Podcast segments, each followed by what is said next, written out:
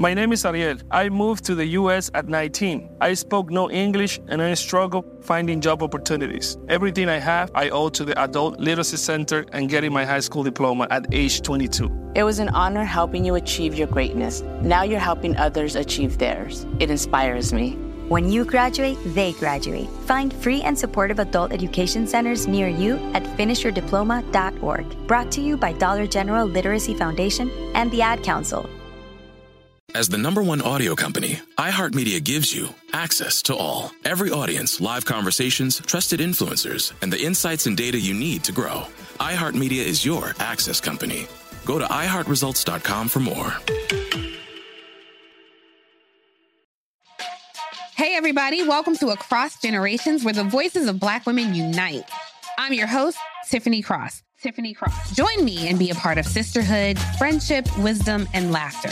We gather a seasoned elder, myself as the middle generation, and a vibrant young soul for engaging intergenerational conversations. Prepare to engage or hear perspectives that literally no one else has had. Listen to Across Generations podcast on the iHeartRadio app, Apple Podcasts, or wherever you get your podcasts. Welcome to Money Making Conversations. It's the show that shares the secrets of success experienced firsthand by marketing and branding expert Rushion McDonald. I will know he's given me advice on many occasions, and in case you didn't notice, I'm not broke. You know he'll be interviewing celebrity CEOs, entrepreneurs, and industry decision makers. It's what he likes to do. It's what he likes to share. Thank you, Stephen A. Smith. This is Rushion McDonald. I am the host of MoneyMakingConversation.com. I recognize that we all have different definitions of success. For some, it's a sizable paycheck. Lead with your gifts and don't let your age, friends, family, or coworkers stop you from planning and living your dreams. I want you to stop tripping over small challenges and prepare to rise above the bigger obstacles that life will present to you. My MoneyMakingConversation.com guests this week are Grammy Award winning songwriter Jermaine Dupri, Dr. Holly Carter. She produced the hit movie Clark Sisters, the First Ladies of Gospel. John Hope Bryant. He's creating 1 million new black businesses. And Jillyan Moor discussing her new book, The Boss Babe Can Cook Book. Visit MoneyMakingConversation.com right now. I'm Rushion McDonald. My interviews are free and they can change your life. My next guest knows a lot about planning and a lot about putting forth effort. My next guest is multi Grammy Award winning producer Jermaine Dupri. With over 400 million records sold to date, Dupri, a member of the Songwriters Hall of Fame, is one of the most successful producers in the music industry. He is currently in the studio with Justin Timberlake and my man Anthony Hamilton working on their next project. In addition to his many TV ventures, Jermaine was one of the first hip hop DJs to hold a five year residency at the Wynn Casino in Las Vegas. That's a bad hotel, Las Vegas. We have a lot to talk about, including Jermaine's being a vegan for 15 years and his partnership with the plant based lifestyle platform, The Beet. Please welcome to Money Making Conversation, the founder of So So Def Recordings and Management, Jermaine Dupri.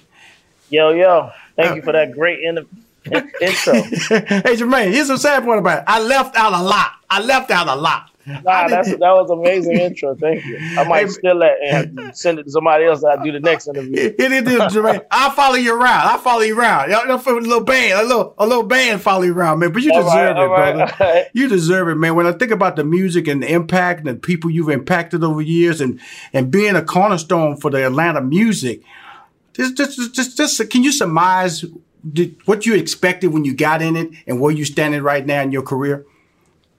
Um, I mean, I, I, I didn't expect a lot to happen. Um, yes, sir. I expected, I, I really just expected to exist, you know? Mm-hmm. Um, um, and, and I, that's all I really wanted to do was just exist and be in it. And, um, just like any other young kid or whatever, that you just want to be in it you want to be um, all in it, by the way. Um, right. um, and um, I think one thing led to the next that like just put me in a position where I saw right. the front of the line. I saw the front of the line being something that uh, uh, uh, attainable. Right. Right. The, the front of the line is attainable once I got in, and I'm like, if you put this much more work into it, you could get to the front of the line, or you could get in the conversation with the people that's in the front of the line. And that's that's that's that's what became my goal once I got in the game. And well, you're, you're definitely in the game and a leader in the game. When I, when I talk about this has been an amazing year for us emotionally, physically, especially with COVID 19, emotionally, dealing with COVID 19. And then you're in the music business and you're seeing what happened to George Floyd. That emotion, where were you at emotionally with that whole aspect? And was there a responsibility to try to put something out there in the music world that can basically uh, say how you feel or how America feels at that point or feeling right yeah, now? I, mean, I think the key word that you use is responsibility. Mm-hmm. Um, I looked at both the situation as a responsibility from um, the black community as well as the music community as well as um, every other community that's out there. I feel like we as people we have to take responsibility, mm-hmm. um, and um, it struck me in that, and that's the core that it actually struck. What's what responsibility am I going to take in this? Right. Um, and it took me a minute to really figure it out. Like, should I say something? Do I want to be political? Do I want people to even think that I have? I have. I stayed away from that in my career. Right. Um, and um, because because I felt like I wanted you to always believe that I was just in the middle. Mm-hmm. Uh, you know, politics as you see now, it's got people where people find out who you're voting for and they don't even like you no more. And it's Absolutely. like it shouldn't, it shouldn't, be in that space, but mm-hmm. that's where I've always felt the energy. So I, I always kind of like I kept my comments politically to myself. Mm-hmm. Um, I've been a voting a person long as I've been voting long as I could vote, but I never was open openly about what was going on. And this this put me in a position where I felt like um if I have made it to the front of that line that I right. was talking about prior, mm-hmm. and if I am one of these people that are in the conversation with the people at the front of the line, um, the people that I look up to that's at the front of the line, in their past, they have done things that soundtrack a time like this that we was going through. Mm-hmm. And I looked at myself and I looked at my other peers, Jonte, Brian Cox, mm-hmm. uh, people around me, and I was just like, we we are not acting like people at the front of the line. We acting like guys that's in the back of the line, right. still looking for somebody at the front of the line to do mm-hmm. something. Mm-hmm. So um, I just ask myself if I'm really, do I feel like I'm at the front of the line? If I feel like I'm at the front of the line, then I got to do something. Right. Do I, does it matter what the outcome of what it is that mm-hmm. you do? No. What matters is that you take that step yes. to show that you are at the front of the line. And this is what people on the front line should basically be doing. It's, it's amazing that you, you speak like that because it really is about taking a step.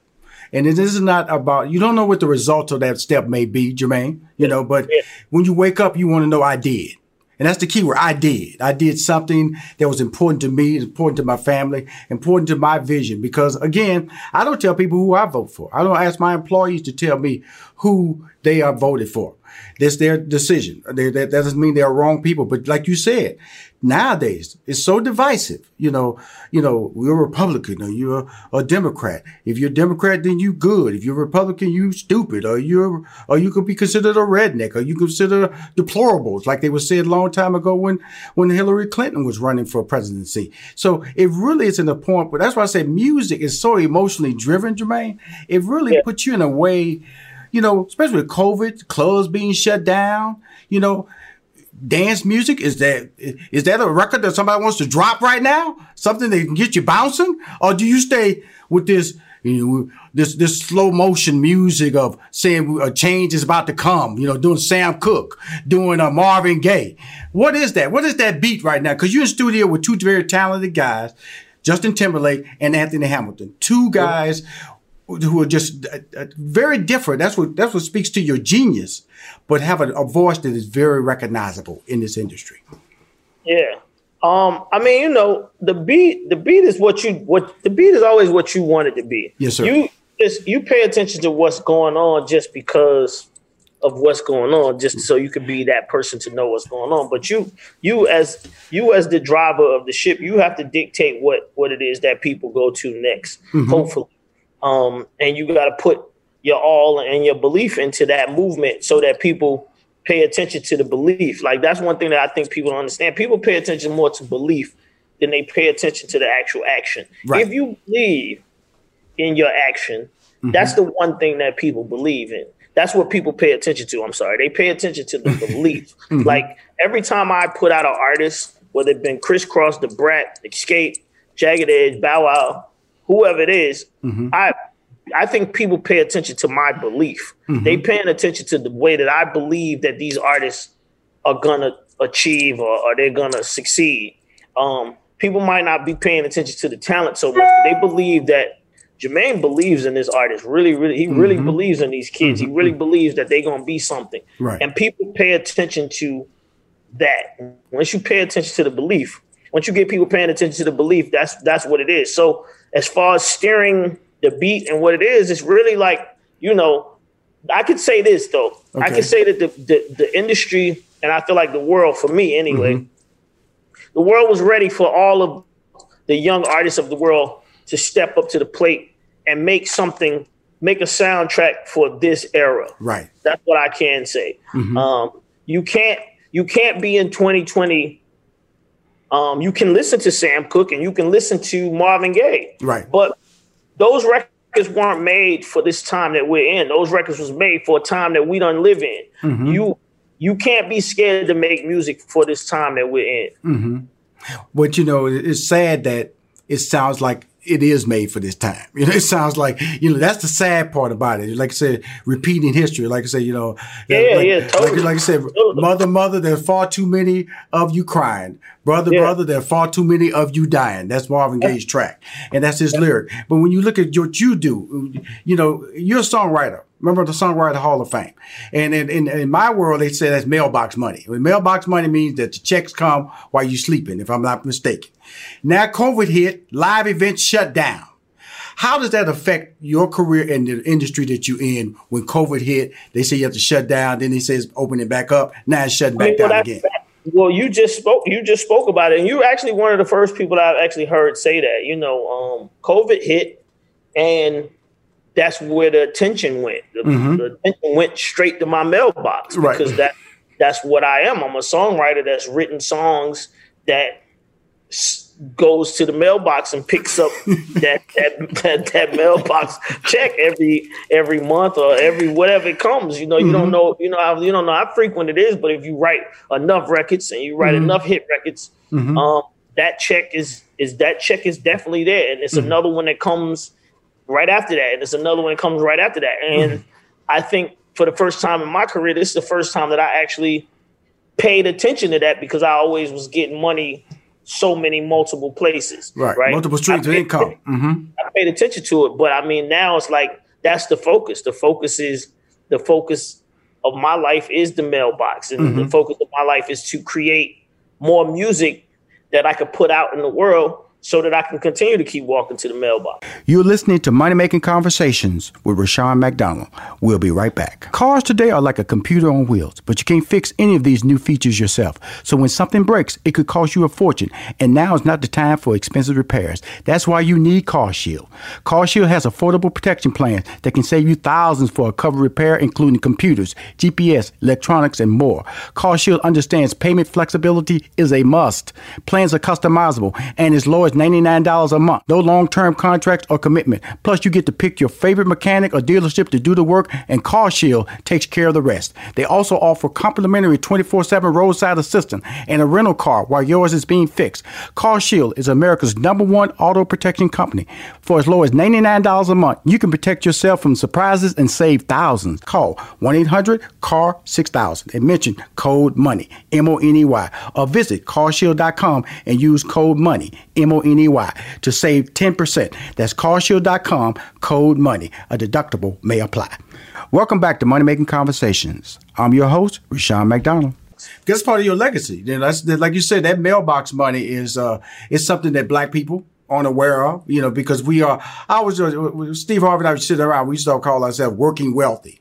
As long as we hit the stage, as long as we do a concert, as long as we're on this TV show, we're wealthy because physically we're doing the job.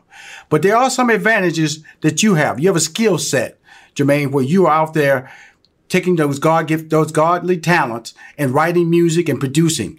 And how did that become such a gift for you? Because uh, just dropping dimes down on young people out there who need to know, who want to be their version of Jermaine Dupri. What is it? Is it, is it, is it, is getting connected? Is it relationships? Or what is it that makes Jermaine Dupri Jermaine Dupri? Um, understanding. I think you know. I, I, I, I like I said, I, I, called a bunch of people today. Mm-hmm. A lot of things going on in the industry today that I don't that I don't like, nor do I understand why it's happening. Right. And I called a couple of my friends at different labels to ask them questions about why I see these things happening. Mm-hmm. And um, I told them that I'm in school, basically. Mm-hmm. I told them, hey, I'm I'm I'm I'm at home and I'm doing homeschool Right. and I need answers. And they thought it was a joke, you know, people laughing, you man. But I'm honestly, I'm I'm I'm being honest about it because I I you know I'm we're in an era where the young people believe they know exactly what's going on, and they use the old people to get what they want, but they don't believe the old people know what they're talking about Right. right? Mhm. And that's that's that's the era that we in. But then the young people's results ain't nothing like the older people's results. Right. And they need to get to and and the older people Mm-hmm. and the older people are too scared to say something to the young people because it's gonna make them look like they old. Mm-hmm. you know? Mm-hmm. And they're scared to say something to the young people because they don't want the young people to feel on their bad side. They want to stay on the good side of the young people Right. Mm-hmm.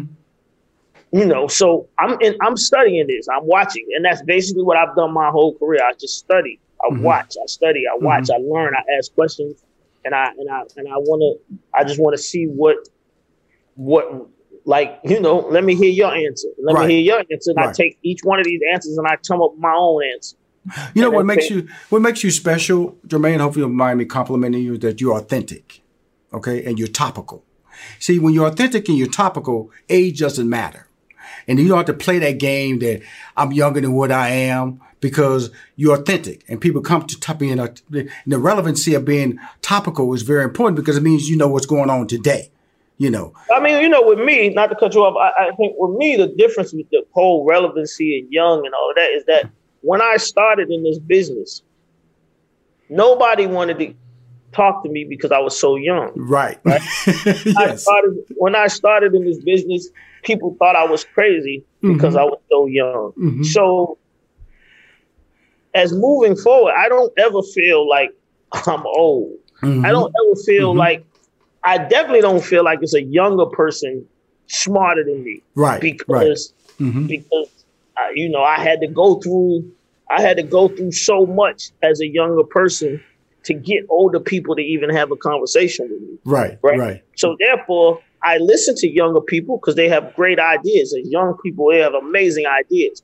But the execution of them ideas when you're young, you don't know how to do it. I mean, me as one, I was I was I had TLC and Kris Kross at the same time.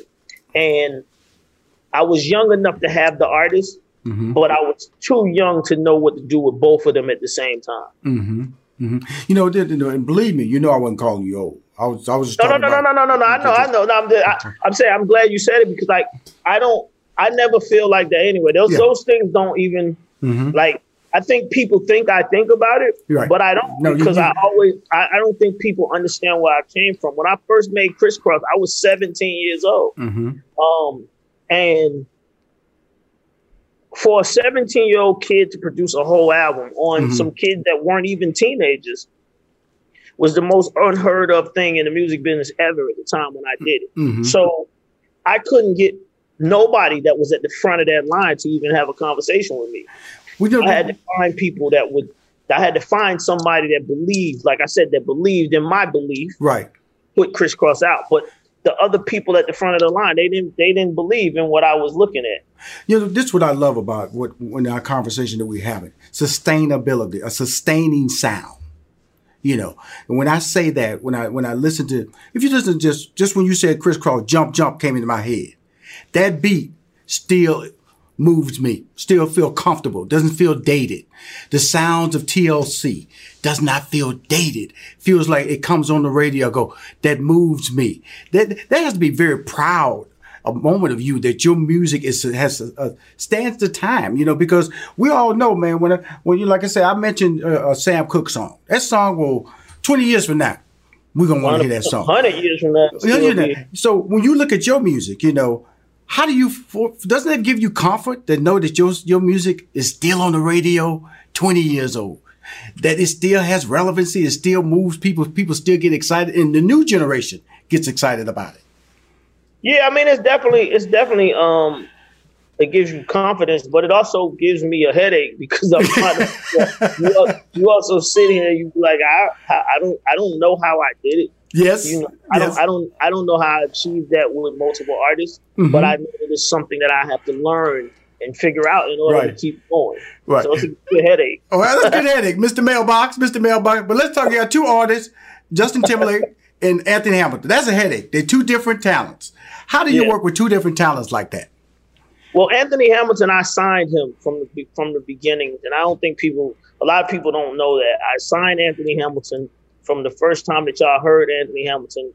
He came through So So Def, and um, I'm a fan. You know, I'm a, I'm a fan of Anthony Hamilton's music. I know exactly who he is mm-hmm. as an artist, mm-hmm. and I understand that the most valuable piece in the Anthony Hamilton puzzle is his voice. Yes. And to make sure that people hear his voice um, the way I heard his voice and mm-hmm. they continue to hear his voice the way I heard it is the key. If I do anything else outside of that, I'm I'm I'm I'm killing myself. So it's actually easy because all you got to do is make amazing songs and let him sing them. Right. Um, the, the, hard part is to get him to like the songs or get him to write the songs. Right. Mm-hmm. Once you make a, once you make amazing songs, mm-hmm. the Anthony Hamilton puzzle is a pretty easy puzzle to put together. And Justin Timberlake.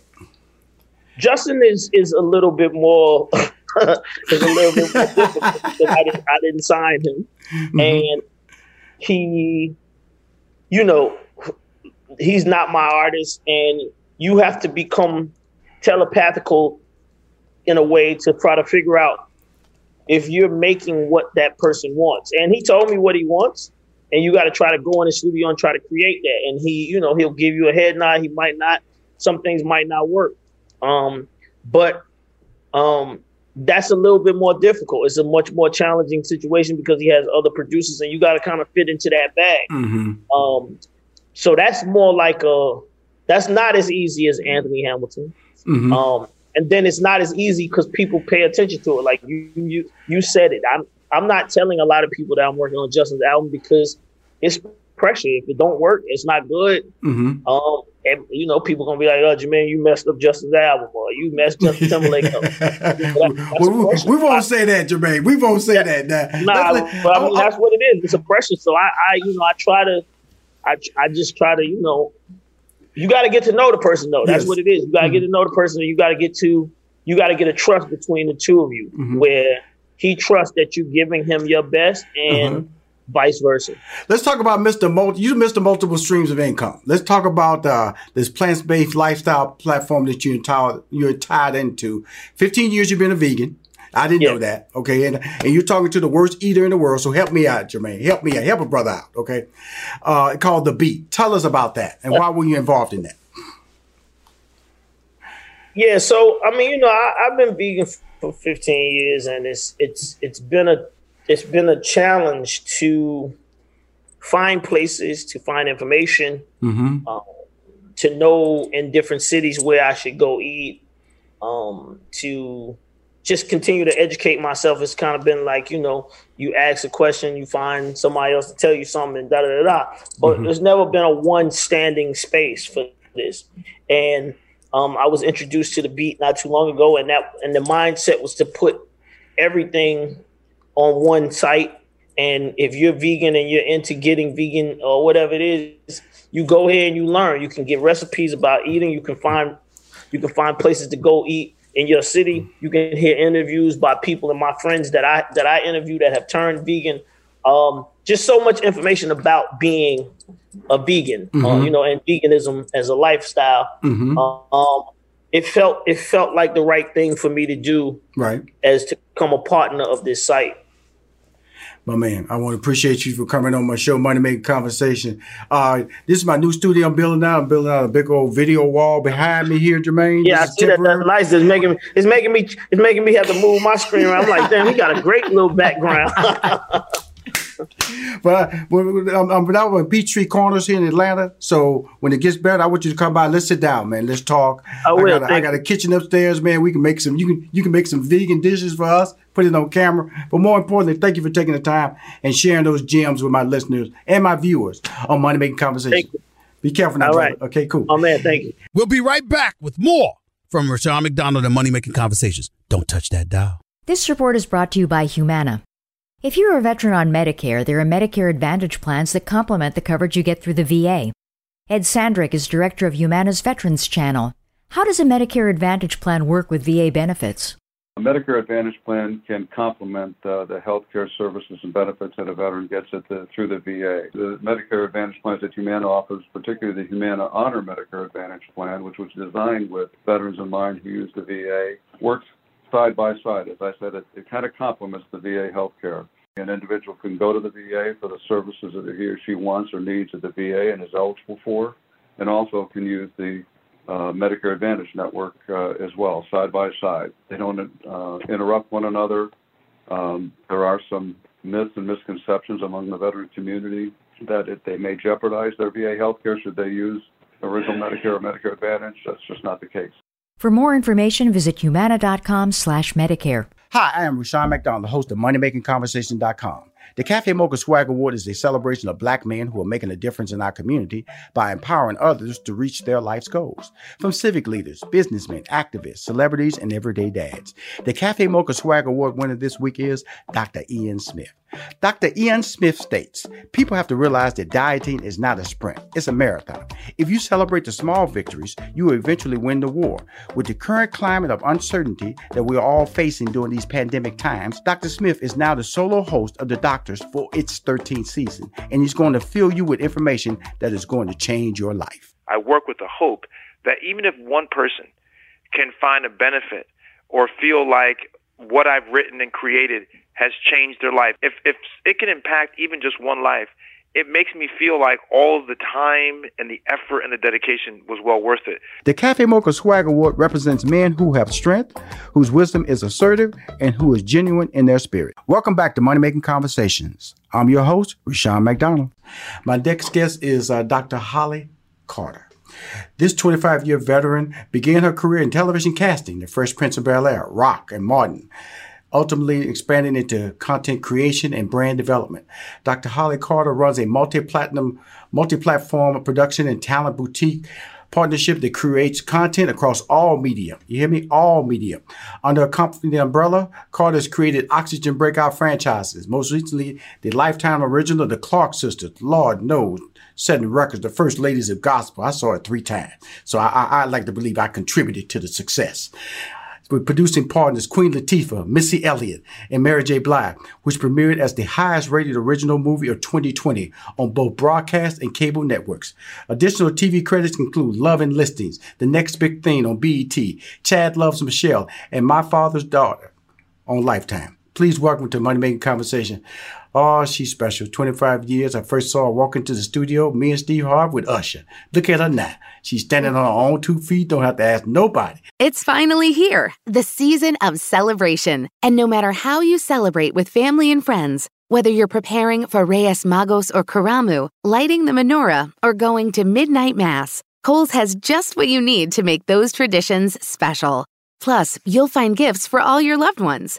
Send warm wishes with cozy fleeces, sweaters, loungewear, blankets, and throws. Support minority owned or founded brands by giving gifts from Human Nation and Shea Moisture. Or treat them to everyone's favorite activewear from top brands like Nike, Adidas, and Under Armour.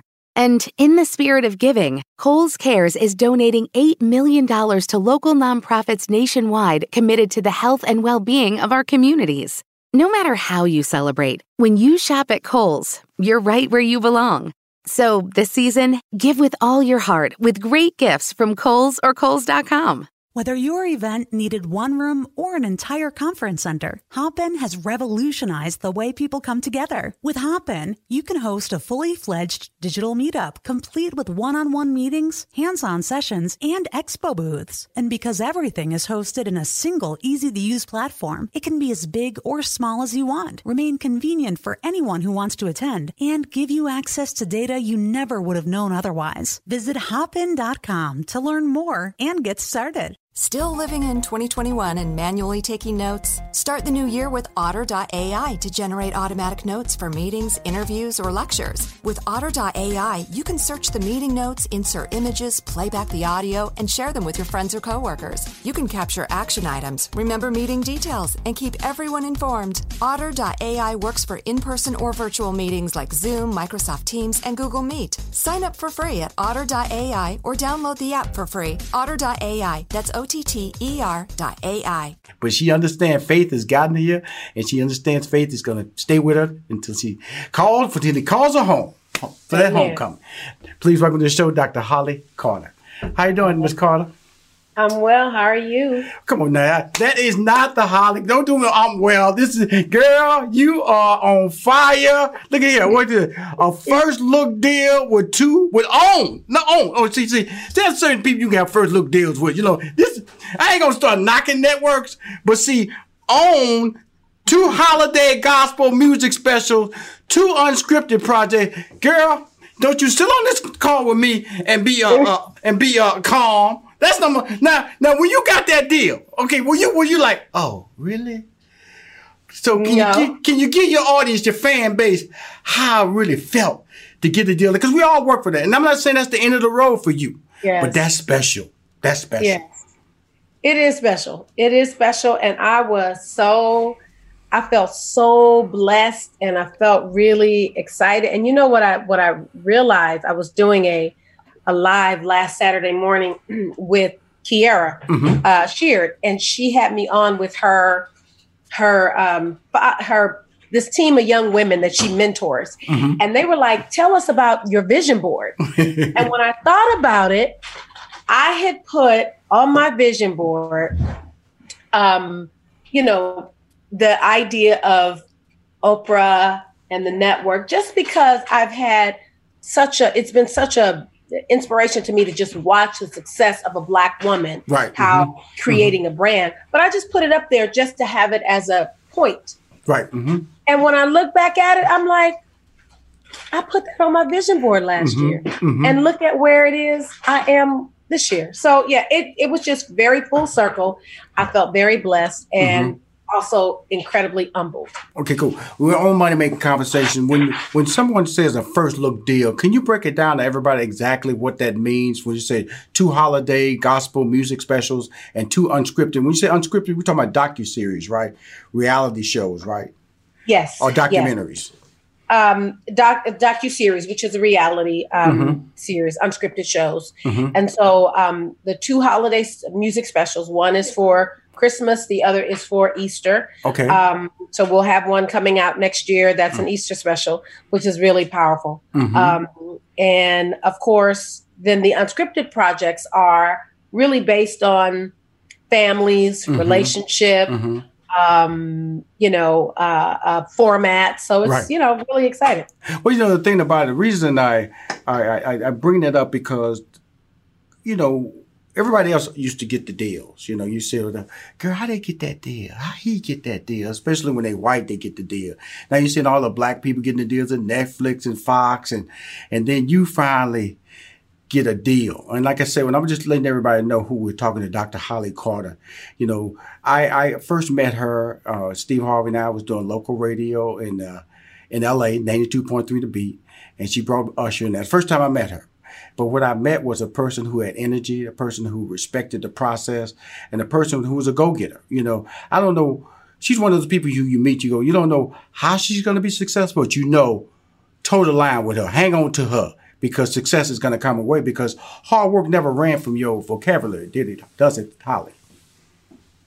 No, no, I believe in working hard, and and I will also say I'm probably a bit of a micromanager only because I like to make sure things are done well and I like to make sure things are followed up on. And Mhm. so I get in the fray of the minutia just to make sure it's delivery. But you say that like that's a bad thing, you know, micromanage. Okay, let me tell you something. It's your career. It's your brand. You have the right to micromanage because like some people. Here's the deal. If anybody knows Holly Carter, I always I use this phrase. There are 24 hours in the day. Learn to take advantage of each hour. That's Holly Carter. Okay, so so when she goes to bed, she actually wakes up thinking about what she's gonna do. I always tell people that's the only way you're gonna wake up. That's the only way you can wake up. I don't understand people who go, I drug out of bed. Hey, hey, dude, that means you have you went to bed not even thinking about what you're gonna do when you get up. So, what is a typical day, Holly, for you nowadays? With this, look, look, look, I apologize.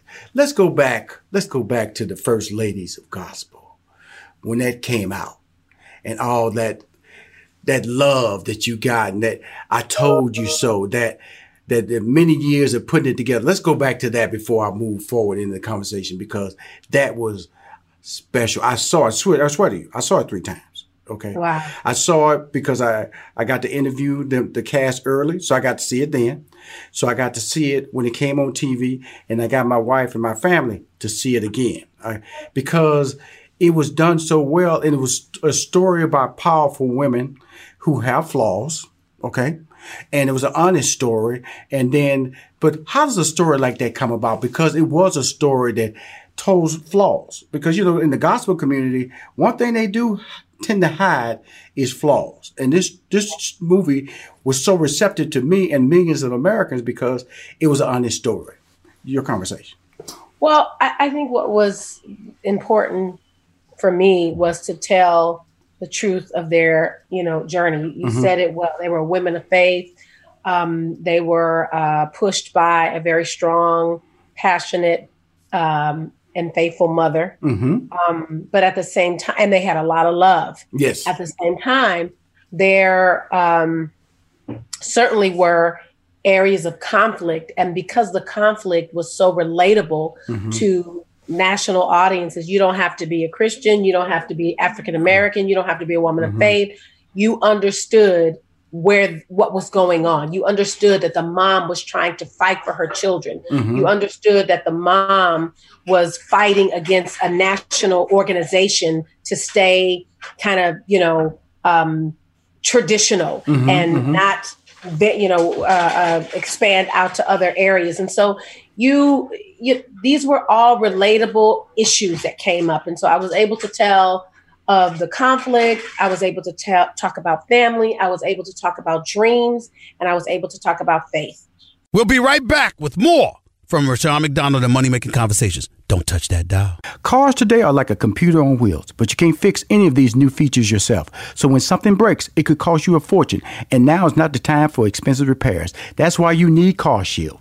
CarShield has affordable protection plans that can save you thousands for a covered repair, including computers, GPS, electronics, and more. CarShield understands payment flexibility is a must. Plans are customizable and as low as $99 a month. No long-term contracts or commitment. Plus, you get to pick your favorite mechanic or dealership to do the work, and Car Shield takes care of the rest. They also offer complimentary 24-7 roadside assistance and a rental car while yours is being fixed. Car Shield is America's number one auto protection company. For as low as $99 a month, you can protect yourself from surprises and save thousands. Call 1-800-CAR-6000 and mention code MONEY, M-O-N-E-Y, or visit carshield.com and use code MONEY, M-O-N-E-Y, to save 10%. That's carshield.com, code MONEY. A deductible may apply. Welcome back to Money Making Conversations. I'm your host, Rushion McDonald. And now that's really, and you've always talked about faith, faith when you talk about the merge conferences. And that's why when there's a certain degree of authenticity, that's part of your brand. And so let's talk about those conferences and how it kind of like set the, I set the groundwork, I like to believe, for your, for the model of how you do business today. Cause you had standards. You, you hold me to those standards, Rushion. You can't say that. And and, and and and and and but I would come there out of respect because of the fact that you had a voice and you were creating a voice that wasn't, you know, you know, you can make money in pop, you can make money in R and B. That gospel money kind of comes slow. You know, got to convince people to line up and participate. You know, sponsors don't exactly jump on board for it. You would think they would because it's all about feeling good. It's all about uplift, you inspirational. You think they line up, but that laid the groundwork for your credibility and all this. And, and when you start lining up these gospel projects that you're involved in, but then it also allows you to cross over to non-secular projects. A lot of people aren't, aren't walking that line like you're doing it right now. Talk about the merge projects. Well, the merge was really um, uh, an idea God gave me over 12, or probably over 15 years ago. Mm-hmm. And I sat on it for a while because I felt like it was too big of an undertaking.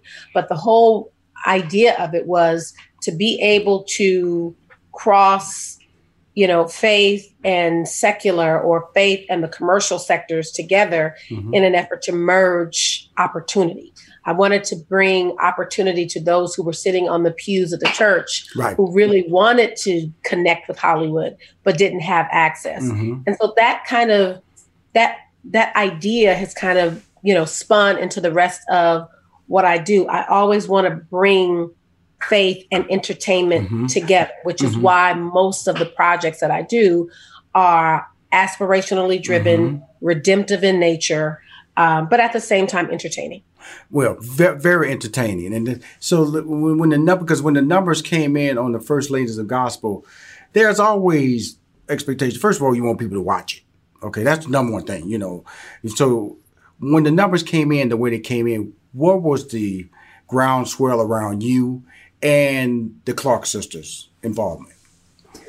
Um, it was a huge gra- groundswell. I, you know, the the excitement around it, the the hype, the the fact that it touched so many people, and the fact that it, um, you know, it was uh, widely watched, mm-hmm. and um, it just it garnered so many other opportunities mm-hmm. because it was like you build it, they come, and right. when it was built and they came, others were like, oh they come, come here. Let's do this together. You know, and so that's kind of that's kind of what it was. Okay, they, all this excitement. You on fire. The world's on fire. The numbers in place. COVID hits. Lord have mercy, nobody saw that coming. Shut us down. How did that impact you, and how did you deal from a family perspective and a professional perspective with COVID nineteen? Um, you just make the adjustment. Mm-hmm. You know, I think I think the whole pandemic has been an opportunity to reset, um, kind of to renew, uh, and to return to some of the things that we might have moved away from. Mm-hmm. Um, it certainly caused you to rethink um, how to do life, how to do family, mm-hmm. and how to do business.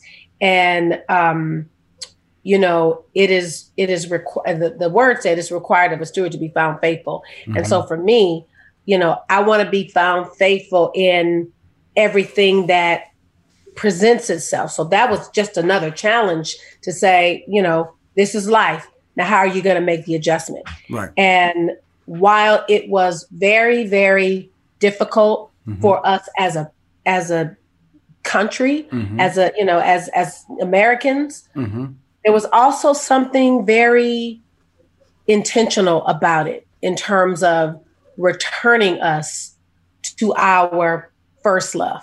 Right. And with that being said, you, you know, you have OWN specials, the holidays. We have Thanksgiving now, going into the Christmas holidays, and you have a holiday special coming up on OWN. Tell us how that got to that point, and tell us about it. Uh, well, after the success of the Clark sisters, mm-hmm. um, that conversation happened at OWN. However, the conversation at OWN had happened a year prior, mm-hmm. um, you know, and the president was like, "Oh, this was already in my head," because I remember sitting with her, mm-hmm. and her words, her last words were, "We're going to work together." And uh, after the Clark sisters happened, it was like, and now it's time.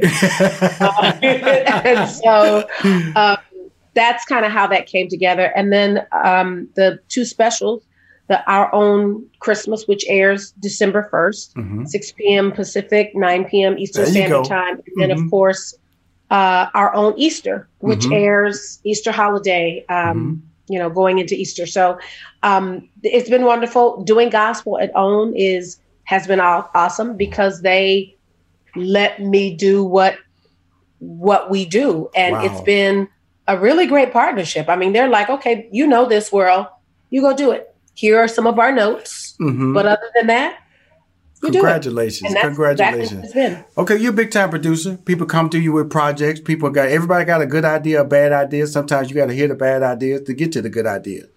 What do I what do you look for when people are pitching you projects? I look for things that are on brand with what I believe in and mm-hmm. what I want to put my name on. Mm-hmm. Uh, and that has to do with empowerment, uh, aspiration, mm-hmm. redemptive uh, mm-hmm. storytelling. Um, I'm, you know, I'm really specific. There are things that I just will not do, and right. then there are things that I'm like, yes, this is me. Mm-hmm. And what is what is that? Okay, we we've talked about the secular combining the secular and the gospel together. That's what merge was all about. Mm-hmm. Now, now you're looking at a, you, you you are you are you would you like to believe that you still have that perfect balance where you can be able to go either way and feel comfortable and still maintain credibility with your brand? Yes, as long as I'm intentional about uh, when I go the other way. Mm-hmm. But but even when I go the other way, there is still going to always have to be a a line, uh, you know, a thread of what my beliefs are because mm-hmm. it, you know, I just couldn't do anything and then still stand by, you know, what has gotten me this far. And that and that for me is um compromise. Right. You know, mm-hmm. there are things that I am not willing to compromise mm-hmm. in order to achieve a certain thing. If I can't achieve it by being true to what I believe and mm-hmm. true to um, what I stand behind, then I, I don't do it. Well, the gr- great thing about what you're doing is now you started out in casting, then you started out in talent management. Is that still on your horizon? Curating uh, talent, developing well, talent, managing talent? Well, I still manage Kierra Sheard. Mm-hmm. She's somewhat that's family to me, so I'll always be. I will always touch her career in some way. Mm-hmm. But in terms of other talent, I do talent partnerships, and those talent partnerships. Um, are strictly to curate content mm-hmm. around their brand and mm-hmm. create opportunities that um, you know further um, their brand in the marketplace. But but day to day management, no, I don't do that, and I, I'm sure I won't be circling back around to that. I, I you get a little closer. I understand that feeling, young lady. I understand that. Well, she has a first look deal with OWN, two holiday specials, one appearing December 1st on OWN. The next coming in Easter break. I want to bring you back in Easter. Holly, uh, excuse me, Dr. Holly Carter.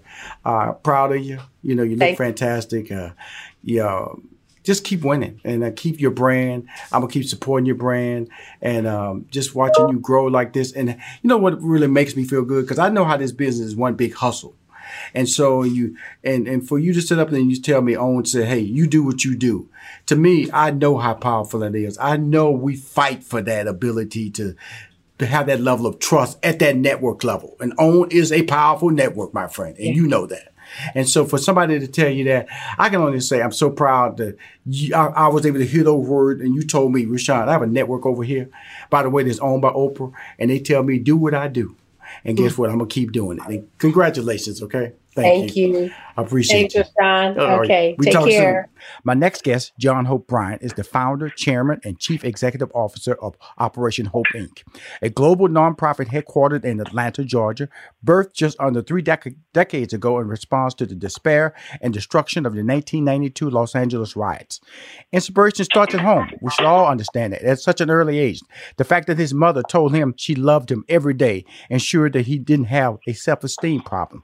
The fact that that his dad was a business owner for 54 years gave him a real example of being an entrepreneur. So through him, he had a sense of this. Yes, I am, and yes, I can. John Hope Bryant's work has been recognized by five past U.S. presidents, and has served as an advisor to three past sitting U.S. presidents. A mentor to many, Bryant is dedicated to sharing his failures and successes in life and business to empower the next generation of entrepreneurs and world changers. Please welcome to Money Making Conversation, my friend, John Hope Bryant. Hey, hey, Rushion. Honored to be with you, man. Thanks for doing what you do. Well, thank you for getting on this call. So, where are you at right now, and what's at the top of the list in the middle of the pandemic for you? I am uh, in Atlanta, Georgia, which I believe is the moral center mm-hmm. uh, for America. It's the moral capital for America. It's where uh, we got our. It's where the Civil War was uh, concluded. The March to the Sea, the battle for the March to the Sea. Uh, it's where uh, civil rights for Black people were, was born with the, the civil rights movement. it's where the largest population of Black wealth is today. Uh, which uh, I think is the beginning of what I call the silver rights movement, S-I-L-V-E-R, a movement in the in the suites about economics, power, ownership, and opportunity that matches the movement in the streets, mm-hmm. which was about basic decency and dignity, respect, and access. Uh, so I, I, just think we're sitting in a moment in history, my man. Well, but I, we don't we don't see it for what it is at the moment. Well, you know, when you talk about uh, black wealth, you know, uh, the Tulsa riots, I shouldn't say the riots, uh, the massacre, when they had a Black yeah. Wall Street in Tulsa, and, um, yeah. and blacks were being um, stopped from uh, achieving success financially, socially, and uh, being recognized for their intelligence, their ability to be entrepreneurs. And that's what we're fighting yeah. today. We, we're fighting uh, the message that we participate. How can we overcome the stigma that you know, I want to have to say this: white America keeps trying to say black people don't participate. Well, we got to get our minds right, my man, and that's one of the reasons that I wanted to do your show. And one of the one of the reasons I bought I wrote the book. Uh, it's now a bestseller that came out a little under a month ago called Up from Nothing: The Untold Story of How We All Succeed. It's all about mindset. But so let's go back from let's go back to the Tulsa example you gave. You know, I get frustrated with people saying Tulsa, Oklahoma, the Black Wall Street, uh, because that's every street in white America. I mean, there was nothing, you know, Tulsa, the the community, which was a devastation, which was horrible, which was which was humiliating, disgusting, uh, every negative thing you could think about, what was done to us. But the aspiration that we achieved on that street, and it was just a couple, just a few blocks. It was a community, a local community that should be every community in America, not one little place in Oklahoma that we point to from 100 years ago. The fact is that 30% of black of white families pass down wealth from generation to generation. And it's and wealth creation has become a habit with our mainstream Caucasian friends. Mm-hmm. Uh, and the differentiation between making money and building wealth is everything. You know, making money you do from nine to five, building wealth is what you do from nine to five, at nine p.m. to five p.m. meeting. So you hustle, you you you you earn your living from nine to 5 mm-hmm. You may have a part time hustle from five to nine, but you actually build wealth in your sleep. right. From, from nine to five, nine p.m. to five a.m. It's stocks, it's bonds, it's, it's business investment, it's entrepreneurship, it's education because it compounds in your sleep. It's compounding. It's rental income you build wealth in your sleep. No one ever taught us this. We're, we're, we, as you already know, we are brilliant. When the rules are published and the playing field is level, we succeed. But it's what we don't know that we don't know that's killing us, but we think we know. And Ambassador Andrew Young, who was on that balcony with Dr. King when he was assassinated, my mentor and friend, said to live in a system of free enterprise and not to understand the rules of free enterprise just must be the very definition of slavery. Wow. Let me let me ask you this, John. Again, thank you for coming on the show to discuss what we're talking about is uh, black entrepreneurs, black recognition, being being saying that we are we're good citizens. We we pay taxes. We want the same thing you want. You know, live in an environment where we can be safe, come home and nobody's broken in our homes. And it seems yep. that that message doesn't get resonate enough because it keeps being blindsided. But I'm gonna go back a little bit. In 1990, I moved to Los Angeles from New York. In 1992, mm. I was actually living in um, LA. I was uh, yeah. doing a morning show on uh, Stevie Wonder's radio station on KJLH. Oh yeah, point three. KJLH. Rod McGrew, my dear, my, my best friend, Rod McGrew. That's what we are doing first, afternoon drive. Manager, that's Come on, that's my that's man. Right. Mm-hmm. And um, so I got to drive down Crenshaw when it all was going down. And uh, that's where I first uh, encountered black people with either fear or trying to save their business, started saying, uh, uh, This is a black owned business. This is a black owned business. Yeah. This is the black owned business. Now, that's 1982. We had a vivid video of a black man being beat several times by several police officers. Yeah. And then 2020, we see a black man, eight minutes, being strangled to death yeah. on video. Same video. Yeah. Yeah. What I, I say that the the the, the city of um, Los Angeles was set on fire. The country, like whoa, yep. military was sent in to shut it down. What do you think is making a difference today? Because white people didn't participate in any civil change, but now you see white people participating in civil change, and change can only happen if everybody recognizes there is a problem. Yeah.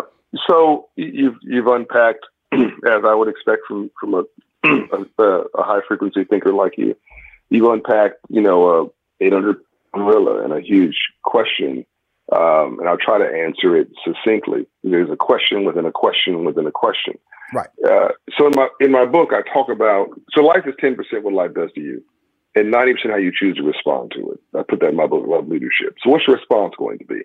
So let's just go back for a minute to the trauma, because we've been traumatized, we've been uh, we've been abused uh, in this country as, as African Americans. But my Jewish friends were, as an example, were also likewise not only abused, they, there was an attempted extermination. A third of them were targeted for extermination by Hitler. But so, but they went into that that battle with different tools than we had. They came out of that battle with different tools than we had. They decided to fight that battle with ownership, capitalism, economics.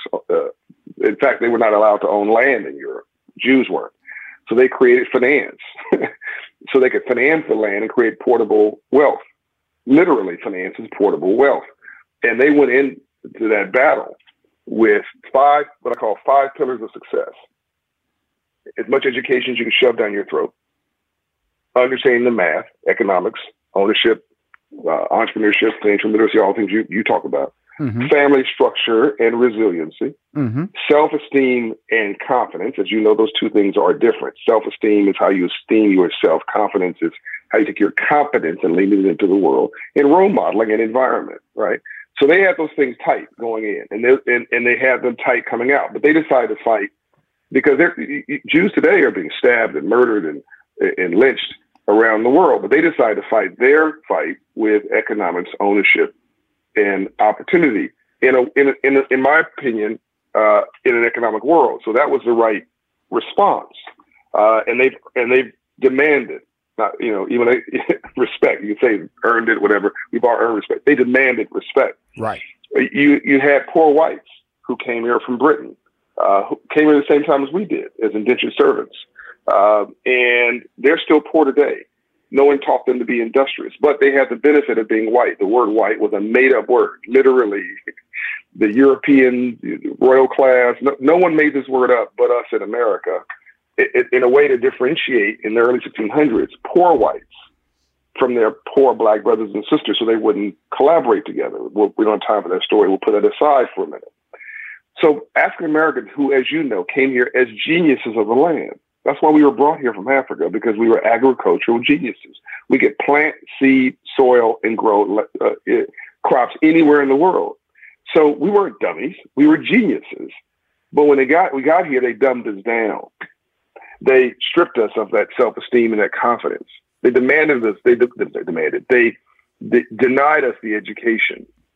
The the Freedmen's Bank of 1865 that Abraham Lincoln created to teach free slaves about money after the Civil War. He was killed the next month. The bank fell into disrepair, even though Frederick Douglass tried to run it. People don't even know, uh, Rushion, that that that Frederick Douglass was a businessman, that he owned real estate in Baltimore, Maryland. They just think he was an abolitionist. Right. Um, and he and he put ten thousand dollars of his own money in that bank, but that bank failed. So no one taught us financial literacy. No one, uh, our family structure was de- was destroyed. Our resiliency as a result of that was denied, uh, or, or shall I say, it was never built. Self esteem in the toilet. Ro- confidence came from the wrong sort of things, which were things that bling, things that shine. Right. Uh, and, and role models were, were, you know, okay, let's look at our role models. The two areas we succeeded, and I'll shut up here, were really at scale the arts, you know, you work with Steve Harvey, the, uh, who's, a, who's also a friend, the arts and professional sports. Why? The rules were published and the playing field was leveled. So we killed it because the rules were published and the playing field was leveled. Capitalism, which is 99%, 99.9% of the GDP of this country and the world that's left over, ever taught us that game. So you combine the five pillars we didn't get with the game that we don't understand, and you end up in the situation that you find we find ourselves in, where 100% of these in-place black murders by police and unfortunate shootings were in 500 credit score neighborhoods. We have a check casher next to a payday loan lender, next to a rent-to-own store, next to a title lender, next to a liquor store, next to a pawn shop. It's next a game. motel. It, it, don't throw them. Don't forget that. A, and there's a church down the street trying mm-hmm. to make mm-hmm. you feel a little bit better once a week. I call that an unofficial psychologist because we won't admit that we cray cray. We won't go get real help. And, and I think that if you're black today, before COVID 19, 70% of us would be clinically undiagnosed depressed for good reason.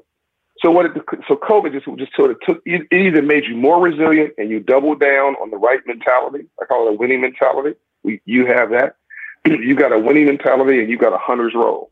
You, Rushion, you got that, and that's why you that's why you continue to succeed.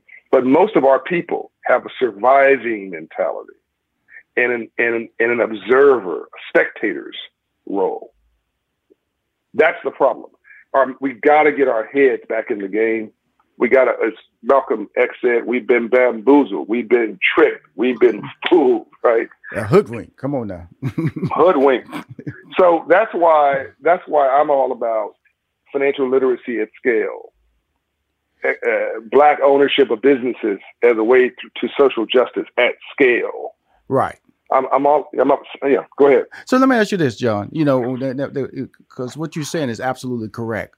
And what I wanted to get on the additional response to you was that we had a video in '92 of Rodney King, and then we have the video of 2020 of George Floyd.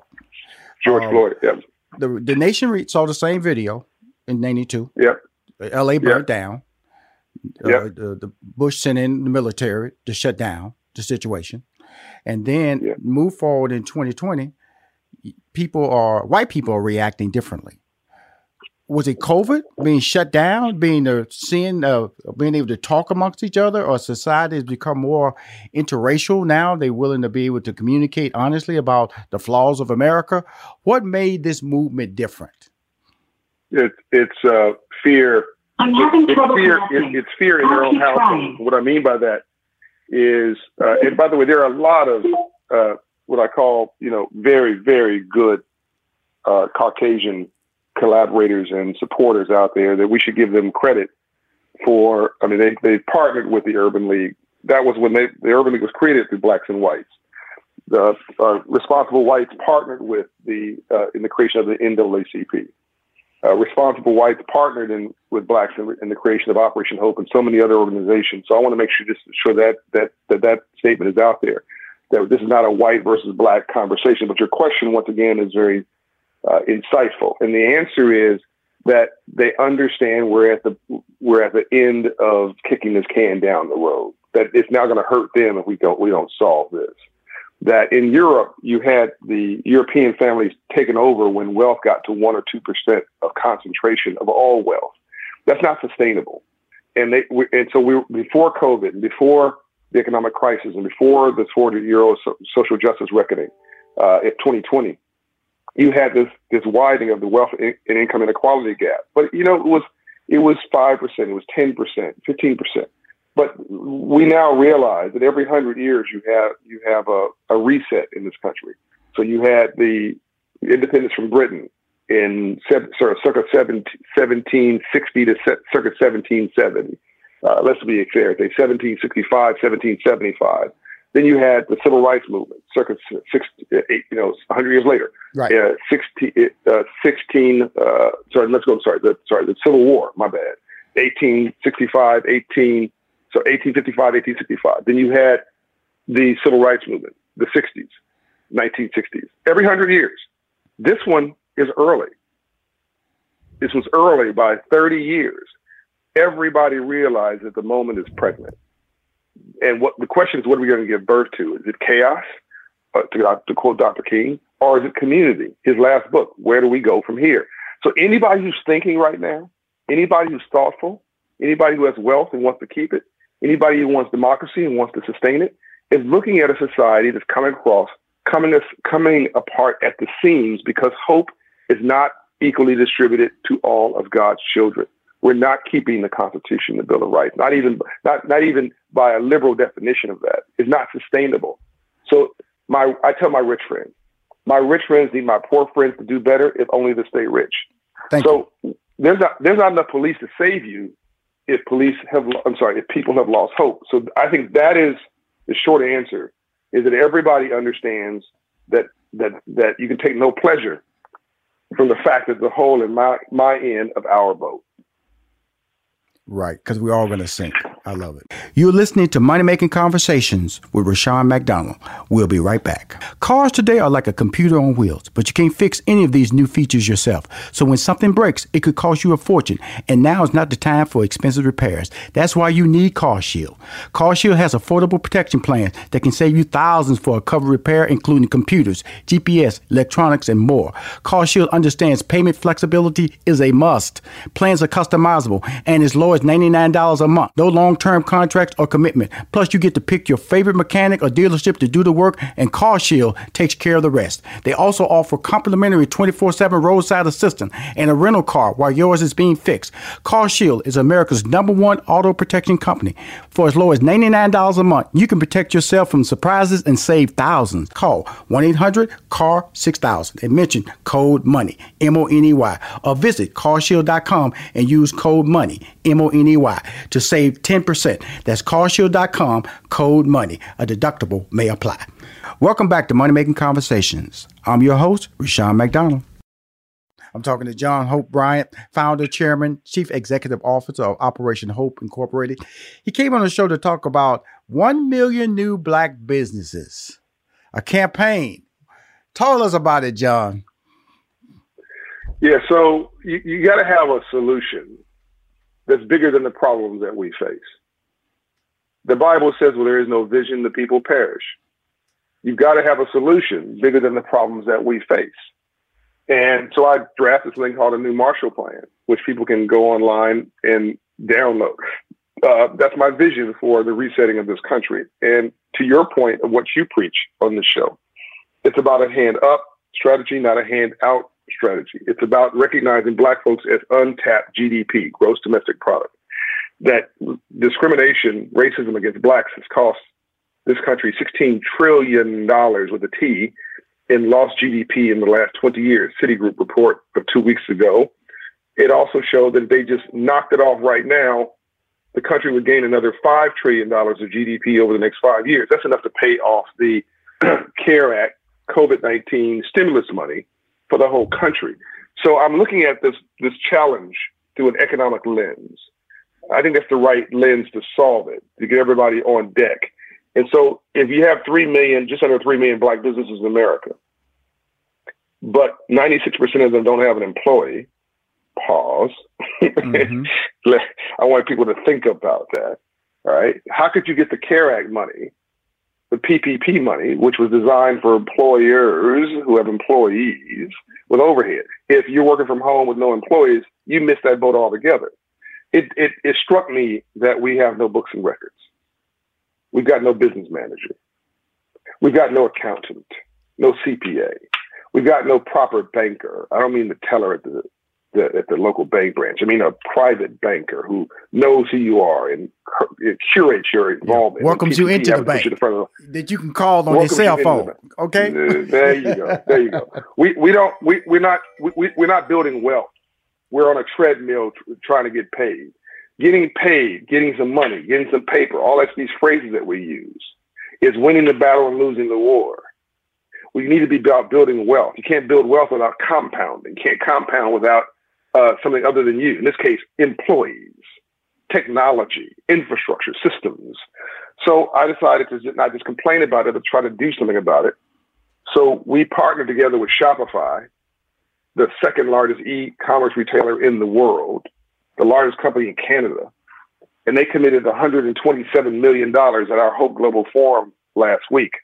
127 million dollars over 10 years to help Operation Hope stand up 1 million new black businesses. So people people can go to 1MBB, operate they can type they can type in the computer 1MBB, it's searchable now, or go to uh, hope1mbb.org or operationhope.org and right now step into the new reality of business ownership for themselves and their children and their children's children the creation of wealth. I'm going to get into what that all this means, but that's the backstory of what we're doing. And we're and and Shopify is not the only company involved. They just made that first major commitment. We're doing wraparound services, which include accountants who are giving us time bank commitments of two hours per businesses. We know Lawyers, it's really interesting that you're saying this because I remember in '92 I opened my comedy club. I just opened it, John. Okay, I didn't have a yeah. accountant in place. I didn't understand by human resources. I didn't even have job yeah. applications, and I was hiring people. Okay, I had yeah. no system in place, and that's what you're talking about as far as being an entrepreneur. You have to document that you're an entrepreneur in order to be recognized as an entrepreneur. In, in order to get loans, you have to have separate bank accounts. In other words, if you have a personal bank account, you should need to open up a business bank account. This is how you become recognized as a business person. And I use that 92 as an example because just like you, I'm willing to tell people how I've made mistakes in order to tell people how I've recovered from those mistakes that I made. Nobody's yeah. perfect as a as an entrepreneur. I don't care who you talk. You talk to Bill Gates, you can talk to Warren Buffett. They've all made miscalculations on stock or miscalculations on business decisions. But we have to understand yeah. that that happens. But you have to have to understand that you have to have the infra- infrastructure in place in order to be respected, in order to be recognized as an actual business. And that's where black people in general get frustrated and they're quick to call racism because they're not given the same opportunity, but they're also not given the same opportunity because they don't have the right plan in place. And that's what you're talking about. Now we're talking. Now we're talking. So, so is racism real? And this is again, this is what I go I go through deep in my book, Up from Nothing. Is it's to a certain degree we're shooting ourselves in the foot now. Racism is absolutely real. Racism is like rain. It's either falling someplace or it's gathering. Okay, right. Might as well get an umbrella in the color you like and start strolling through it because it's not going to change what you, what, so you must. But why does our Nigerian black friends come here and kill it in three years? Why do our uh, Ethiopian black friends or our, you know, Jamaican black friends come here? They're blacker than us. Mm-hmm. Right. they come here and they and they in three years they own the whatever the little you know three three uh, three Uber cars. They own a little or, shop whatever. or get a reputation as a as a hard worker a person who's willing to hold yeah. down fifteen jobs. And that's what you was talking about earlier. Nine to five mindset. five to nine nine to nine. 24 hours that's in a day learn how to use each hour. And that's where black people are not being being uh, not taking that mantle of accepting that, you know, we're willing to work hard to achieve our dreams. Where the mantle in the streets is that black people are lazy. Black people are always looking for handouts. Where when you say, when you talk about Africans or you talk about Jamaican from the Caribbean or all these other people who look like us tend to come over here and accept. They accept criticism. They walk through that. You can criticize me. That's mm-hmm. not going to stop me from my dreams. And that's all you're saying right now is that we have to. Sticky notes, email alerts a string around your finger. They're just not big enough. So here's a big reminder from the California Lottery. Tomorrow's Mega Millions jackpot is over 300 million. Whew. Play now. Please play responsibly. Must be 18 years or older to purchase player plan. Look through your children's eyes to see the true magic of a forest. It's a storybook world for them. You look and see a tree. They see the wrinkled face of a wizard with arms outstretched to the sky. They see treasure in pebbles they see a windy path that could lead to adventure. And they see you, their fearless guide through this fascinating world. Find a forest near you and start exploring at discovertheforest.org. Brought to you by the United States Forest Service and the Ad Council. And we're live here outside the Perez family home, just waiting for the. And there they go! Almost on time this morning. Mom is coming out the front door strong with a double arm kid carry. Looks like dad has the bags. Daughter is bringing up the rear. Oh, but the diaper bag wasn't closed. Diapers and toys are everywhere. Ooh, but mom has just nailed the perfect car seat buckle for the toddler. And now the eldest daughter, who looks to be about 9 or 10, has secured herself in the booster seat. Dad zips the bag closed, and they're off. Ah, but looks like mom doesn't realize her coffee cup is still on the roof of the car. And there it goes. Oh, that's a shame. That mug was a fam favorite. Don't sweat the small stuff. Just nail the big stuff, like making sure your kids are buckled correctly in the right seat for their age and size. Learn more at nhtsa.gov slash the right seat. Visit NHTSA.gov Slash the right seat. Brought to you by NHTSA and the Ad Council. Change the mindset and also be willing to say, that's not me. Let me show you who That's I right. am. That's wow. right. Wow, John, come on, man. Keep talking. You preaching that, bro. Not, Come not, on. not one ounce, not one ounce of my self worth or self esteem depends on your acceptance of me. That's Quincy Jones. Is is not what people call you. It's what you answer to that's important. Never ever answer out of your name. That's Doctor. That's uh, Doctor Cecil Chip Murray, First AME Church in Los Angeles. Uh, it, it, it, life is not what life does to you; is how you respond to it. That's me. Uh, I take no for vitamins. okay, that's me. you know, and, an entrepreneur works 18 hours a day to keep from getting a job. That's me. You know, uh, you know, success is going from failure to failure without loss of enthusiasm. That's me. The point is that you've got to have the right mental uh, uh, recruitment and mental uh, acuity and mental and mental stamina and mental uh, and mental atti- uh, uh, attunement. You've got to be tuned to succeed. So this in the book, I talk I talk about this this. Uh, I'll make the story real quick, but this guy Mike Maples. I was saying, you know, he's one of the top 10 venture capitalists in Silicon Valley. And, man, how, tell me about your story. Oh, nothing. He said, it's just a normal story. I said, I didn't ask you that. Tell me your story. He said, well, my dad, you know, worked at Microsoft. What did he do? Oh, he worked with Bill Gates. Okay, everybody worked with Bill Gates, technically. What did your dad do? So it gets around to the short version of the story. He was number three at Microsoft under Bill Gates. He's the president of products. So he's a big deal in Microsoft. So he's at home and he started a video game business at 13. At 16, he was fairly successful. So he goes to his dad and he says this, Hey, dad, I think about selling this company to Disney. Now, uh, you and me, if we- we had a child or even a 50 year old cousin who said that, we would be, uh, Rushion, we would be applauding them, right? Right. We're going to, okay, they started this business. Gonna, they got the audacity to say you're going to sell it to Disney. So you and I in agreement. We'd be applauding that, correct? Right. Okay. The father said, I'm ashamed of you. the father told Mike Maples Jr., I'm ashamed of you. We don't think like that in our household. We're, and little Mike was, well, what do you mean, Dad? He said, young man, in our household, we don't we don't follow the agenda. We set it. You're not going to use your company to be to to to be sold to Disney. You're going to use your company to buy Disney. Mentality. Now, now the mental now, shift. Now, Rushion, now, now it doesn't matter whether the kid was going to buy Disney or not. It's, it's irrelevant. The point is that now the kid thinks he can buy Disney. yes. Yes. So the kid, so, so the kid grew up to be somebody who who who is now one of the top ten venture capitalists in Silicon Valley, who's financing everybody else's dreams of people who believe they can buy Disney or build Disney. My point is, we've got to get our head. We we've been we've been sucker punched, man, as a group of people. We are brilliant. We are amazing. Again, look at the arts and look at sports where we have that confidence, that self esteem, we got all the tools, right? We kill it. We, we've been killing it in F1 racing now. I mean, what, uh, uh, NASCAR, F1 racing, tennis. I mean, we all in golf. Uh, but, but no one stopped to give us the rules of the game. And you're trying to unpack that I'm doing with the book Up From Nothing, the work of Operation Hope, the financial coaching sessions in 25 states of Operation Hope, the, the work of 1 Million Black Business Initiative, the thought leadership of the, of the new Marshall Plan. I believe this is the third reconstruction right now. Two things before before we wrap up here. Uh, one, I want to make a, a statement about how can people participate in the one MBB because you can search it. It's, it's you can go on Google, just type it in. But I want to make a statement about when you said his dad said, "Look, son, you should want to buy Disney," because you look at YouTube when they sold, they thought they were selling for a lot of money, but then you look at what YouTube Yeah. is now. Yeah. When Yeah. they when they look back, they go, "Wow, okay, Why did I sell that? Right. okay." And, and- and you can even go to to the the selling of BET. that was a lot of money.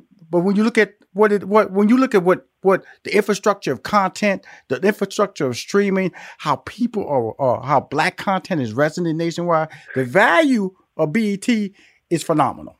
Okay, so yeah. what he's saying makes sense. You can short you can you're just short selling your dream for a quick check. That check may have millions attached to it, a billions attached to it, but son or young lady, look at the future. When when uh, Bob Iger bought Marvel, I didn't I didn't see why he bought Marvel. Now, look at Marvel now, the biggest mm-hmm. franchise. It's a universe. Now DC is trying to implement, implement, you know, trying to trying to copy, I should say, what Marvel has accomplished with that franchise. So it's the visionary yep. part that we are lacking in the black community. We have to become visionaries, not just visionary in the church, because we got that locked. We got the we got the Bible yeah. on lock. But from a business yeah. perspective, we don't have that on lock because we tend to pray too much and we tend to hope for opportunity instead of creating change. That's what you're talking about with your whole platform, correct, John? Well, I wanted to continue to pray, but I wanted also to be Dr. Dr. Dorothy Height said, you need to be a dreamer with a shovel in your hand. And we've got to be as, as expert in the suites as we are in the streets. I mean, we're expert at protesting and marching, but that doesn't pay a bill. Right. Uh, being angry with your neighbor doesn't make you any wealthier. You right. got to move from the streets to the suite. So three years ago, we don't, we don't we run out of time. I know. Three years ago, maybe I come back on your show. Three years ago, well, you got, you got to first of all, John, John, you got to come back because I knew nothing about the book. They this interview was set up to talk about the one MBB. So I want because the end yeah. of the year we're in November right now, so I want to bring back in December because I read every book that comes to me, and I'll be I'll be buying your book to read it because I think that's a great book for us to use to launch launch a program of what 2021 should feel, be like for young entrepreneurs. But continue your thought. Yeah, so I'll be happy to come back. But the the, the three years ago, uh, I decided for those who still didn't think that what I was saying applies to them. Oh, John, you did that in the nonprofit sector. So yeah, but I was an entrepreneur before I did. Okay, never mind. Let me just show you. Three years ago, I went and created a real estate company. Had no assets, zero. Today, it's the largest minority-controlled institutional quality owner of single family rental homes in America called the Promise Homes Company. I own 110 million dollars worth of real estate. I didn't say 110,000. 110 million right. in three years with five percent of my time, because I spend most of my time on this this this, this pain in the rear end Operation Hope nonprofit, which I love. Uh, but I spend most of my time in the community. I, I built a 110 million dollar portfolio in three years part time of 700 rental homes, and I'm renting it out to my people at you know affordable housing rates, $1,200 a month in rent. I'm building that. The point is, what if everybody in this who's listening to your audio uh, podcast, who's, who watch your, your videos, what if they decided to buy three homes over the next three years? One to rent, uh, one to live in, two to buy, rehab, and rent, buy, rehab, and hold because they aren't growing any more land. Well, I first bought these homes, they're worth $80 million. Mm-hmm. Then they're worth 90 million. Then 90, I didn't do anything special. 95 million, 100 million, then now 110 million. If I keep holding it, compounding interest, it's paying for itself. They're paying for themselves with rental income. The longer I hold it, the, the longer I keep from cashing out, trying to floss, the more wealth I create. So, uh, and the more wealth I create, the more contracts I can give to black. Forty-four percent of of my uh, vendors are black. So, right. so landscapers, roofers, right. uh, lighting companies, uh, painting companies. Uh, uh, I, I, mean, the, so the bigger I grow the portfolio, the more homes I buy, the more living wage jobs I can provide, the more contracts I can let to black-owned businesses, the more wealth you create. Absolutely. How can one participate in the one MBB program, John? They go to they start by saying i'm sick and tired of being sick and tired you go to operation hope uh, you, you put that on the mirror. put that on, put that mantra on your mirror. I'm sick and tired of being sick and tired because you got to start somewhere and you have to believe that's, that's right. why you want to do it. Because a lot of people don't understand the amount of work that's tied. I always tell people a 40 hour week job is just preparation for you to be an entrepreneur. So stop complaining about what a person is asking you to do 40 hours a week. Master it. And once you master it, then you can become an entrepreneur because you understand how to do business. And one, you understand what it means to be a professional. Yep. And understand that nothing good comes easy. So there's going to be very tough days. You want to do this thing we're talking about here? Understand that love is work, non love is laziness, and anti love is evil. Evil exists, but it's very rare. Most people just don't want to do the work. So once you decide that you're willing to do the work of raising a child, of, of being responsible in the job and the business, uh, owning your own business, whatever it is, being spiritually fit, whatever you're thinking, it takes work. Then call us. We'll put you into. We'll make an investment in you when you make, when you make an investment in yourself. We're to make uh, we'll make an investment in you. Uh, the investment that per business is equal to about twenty five thousand dollars that we're investing in. So we're going to give you free free 700 credit score counseling, free uh, Hope Business in the Box training to be an entrepreneur or small business owner, free small business builder training, free coach financial coaching, free access to your credit score. Then you graduate from that program. Then Shopify is going to give you a free domain name search, free website securing, free website storefront, free uh, payment systems from Shopify uh, free fulfillment systems, help with, with, with shipping systems. Get this one. You make your first sale, they'll give you a credit line wow. against the first sale. Wow. Yeah, it's serious. And we're and we now we got these professionals, these accountants and bankers and lawyers who are going to give you wraparound services. Somebody said to me, "What's the hitch? What's the catch? I don't get it." It's real simple. We've sold these companies on the vision that black folks are better than a consumer. We are a trillion dollar consumer spending force. You know these numbers better than most. But why aren't we a $10 trillion economic ownership force? When you own that kind of wealth, you spend money, you, you're a vendor. You, so versus an accountant giving you free services, in two years, you'll be hiring that accountant, hiring that banker, hiring that insurance professional, and paying Shopify versus them giving you a hookup. So we, I've, I've sold these companies, and I'm going to sell more that we are a good investment, not a handout factory. So you step into your dream, and if two years you're successful, you'll be paying for the very services that you're being vested with for free right now. That's my bet. That's my investment in you. And it's access, it's open to everybody in this country who wants to step in the dream and be a business owner. 1MBB. Hope 1MBB.org. Awesome. John, uh, um, my studio, uh, you know, I'm based in Atlanta. So when you come back in December, right. I want to invite you down to my studio. It's being built out right now. Sure. Completed in two weeks. Be all video. Honor. Me and you, man. Two big head dudes trying to change the world. That's us, man. Me and you. Let's, let's do it. Let's, let's do, do it. it. And thank you. And again, we'll be coming back. We're going to discuss that book. So I'm going to get the book. I'll be ready for that. And then we're going to talk out in detail how to be part and change your life for 2021. It's just perfect timing. Fourth quarter is when you start changing your life.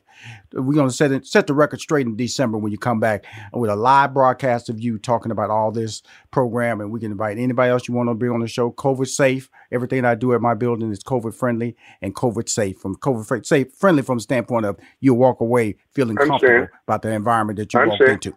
Again, be safe, yeah. my man, John Hope Bryant. Thank you for coming on the show, Money Making Conversations. Peace and light. God bless you. Thanks Talk for soon. all you do. All righty. We'll be right back with more from Rushion McDonald and Money Making Conversations. Don't touch that dial. This report is brought to you by Humana. If you're a veteran on Medicare, there are Medicare Advantage plans that complement the coverage you get through the VA. Ed Sandrick is director of Humana's Veterans Channel. How does a Medicare Advantage plan work with VA benefits? A Medicare Advantage plan can complement uh, the health care services and benefits that a veteran gets the, through the VA. The Medicare Advantage plans that Humana offers, particularly the Humana Honor Medicare Advantage plan, which was designed with veterans in mind who use the VA, works side by side. As I said, it, it kind of complements the VA health care. An individual can go to the VA for the services that he or she wants or needs at the VA and is eligible for, and also can use the uh, Medicare Advantage network uh, as well, side by side. They don't uh, interrupt one another. Um, there are some myths and misconceptions among the veteran community that it, they may jeopardize their VA health care should they use original Medicare or Medicare Advantage. That's just not the case. For more information, visit humana.com slash Medicare. Hi, I am Rushion McDonald, host of MoneyMakingConversations.com. The Cafe Mocha Swag Award is a celebration of black men who are making a difference in our community by empowering others to reach their life goals. From civic leaders, businessmen, activists, celebrities, and everyday dads. The Cafe Mocha Swag Award winner this week is the Black Man Project. The Black Man Project founders are a filmmaker, Brian Ellison, a sculptor, Anthony Suber, and anthropologist, Marlon Hall. They travel the nation archiving the stories Black men tell of mask and life's meaning. They're rooted in creating safe spaces for healthy conversations while exploring the many nuances that affect men of color. The need of, of these conversations and this project, it is something that has gone for so long uh, unnoticed. You know, a lot of us are, you know, suffering day to day. And a lot of times, you know, we're moving without actually going anywhere. And so we're spinning our wheels in essence when we, we need to tap into that, that inner self and be able to reflect and be emotionally healthy, really. Cafe Mocha Swag Award represents men who have strength, whose wisdom is assertive, and who is genuine in their spirit. Welcome back to Money Making Conversations. I'm your host, Rushion McDonald. My next guest is Jillyan Moor. She is a musician, actor, dancer, model, fitness guru, that scares me, and influencer. Jilly released her I release book, which means this, uh, you know, the social media, digital, all that good stuff. Her cookbook and lookbook, which is, you know, when I when I read that, I thought it was so fascinating. I never that is so millennial, so so so fresh. The Boss Babe Can Cookbook the Boss Babe Can Cookbook on November 21st. The cookbook doubles as a lookbook. It has 45 different recipes and 45 different pictures and looks. Plus, she's a social media influencer and has over half million YouTube subscribers. We'll be talking about the cookbook, upcoming music projects. She can sing. I already said that. She can dance. I already said that. She can act. I already said that. And being the CEO of her own company. Please work with the Money Making Conversation. I'm going to call her my friend, Jillyan Moor. Hello, hello. Thank you for having me. Thank you so much for having me. Well, I'm a Houston. I'm a Houston. Born and raised in Houston. Okay, what part of Houston are you living in right now? Are you in Here, LA? Well, um, okay, so I am actually. I currently live in Los Angeles, California. Okay, okay. Born and raised in That's Houston. That's the baller move. That's the baller conversation. You Yes, yes, yes, yes. Okay, okay, okay. Let, us do it right, Jill. Let's do it right now. You're you Pearland. You know, I know about Pearland. I go out there. Yes, Great I am. barbecue out in. Pearland. Okay, great. That's part of Houston. Pearland, one of the fastest growing subdivisions, all Smith cities in the Houston market. That's where she's Right. at. Okay. But she's balling it out in Los Angeles. That's where the career moves are happening. It's not happening in Houston. I'm not living in Houston either. I live in Houston, I got a home there, but I live in Atlanta.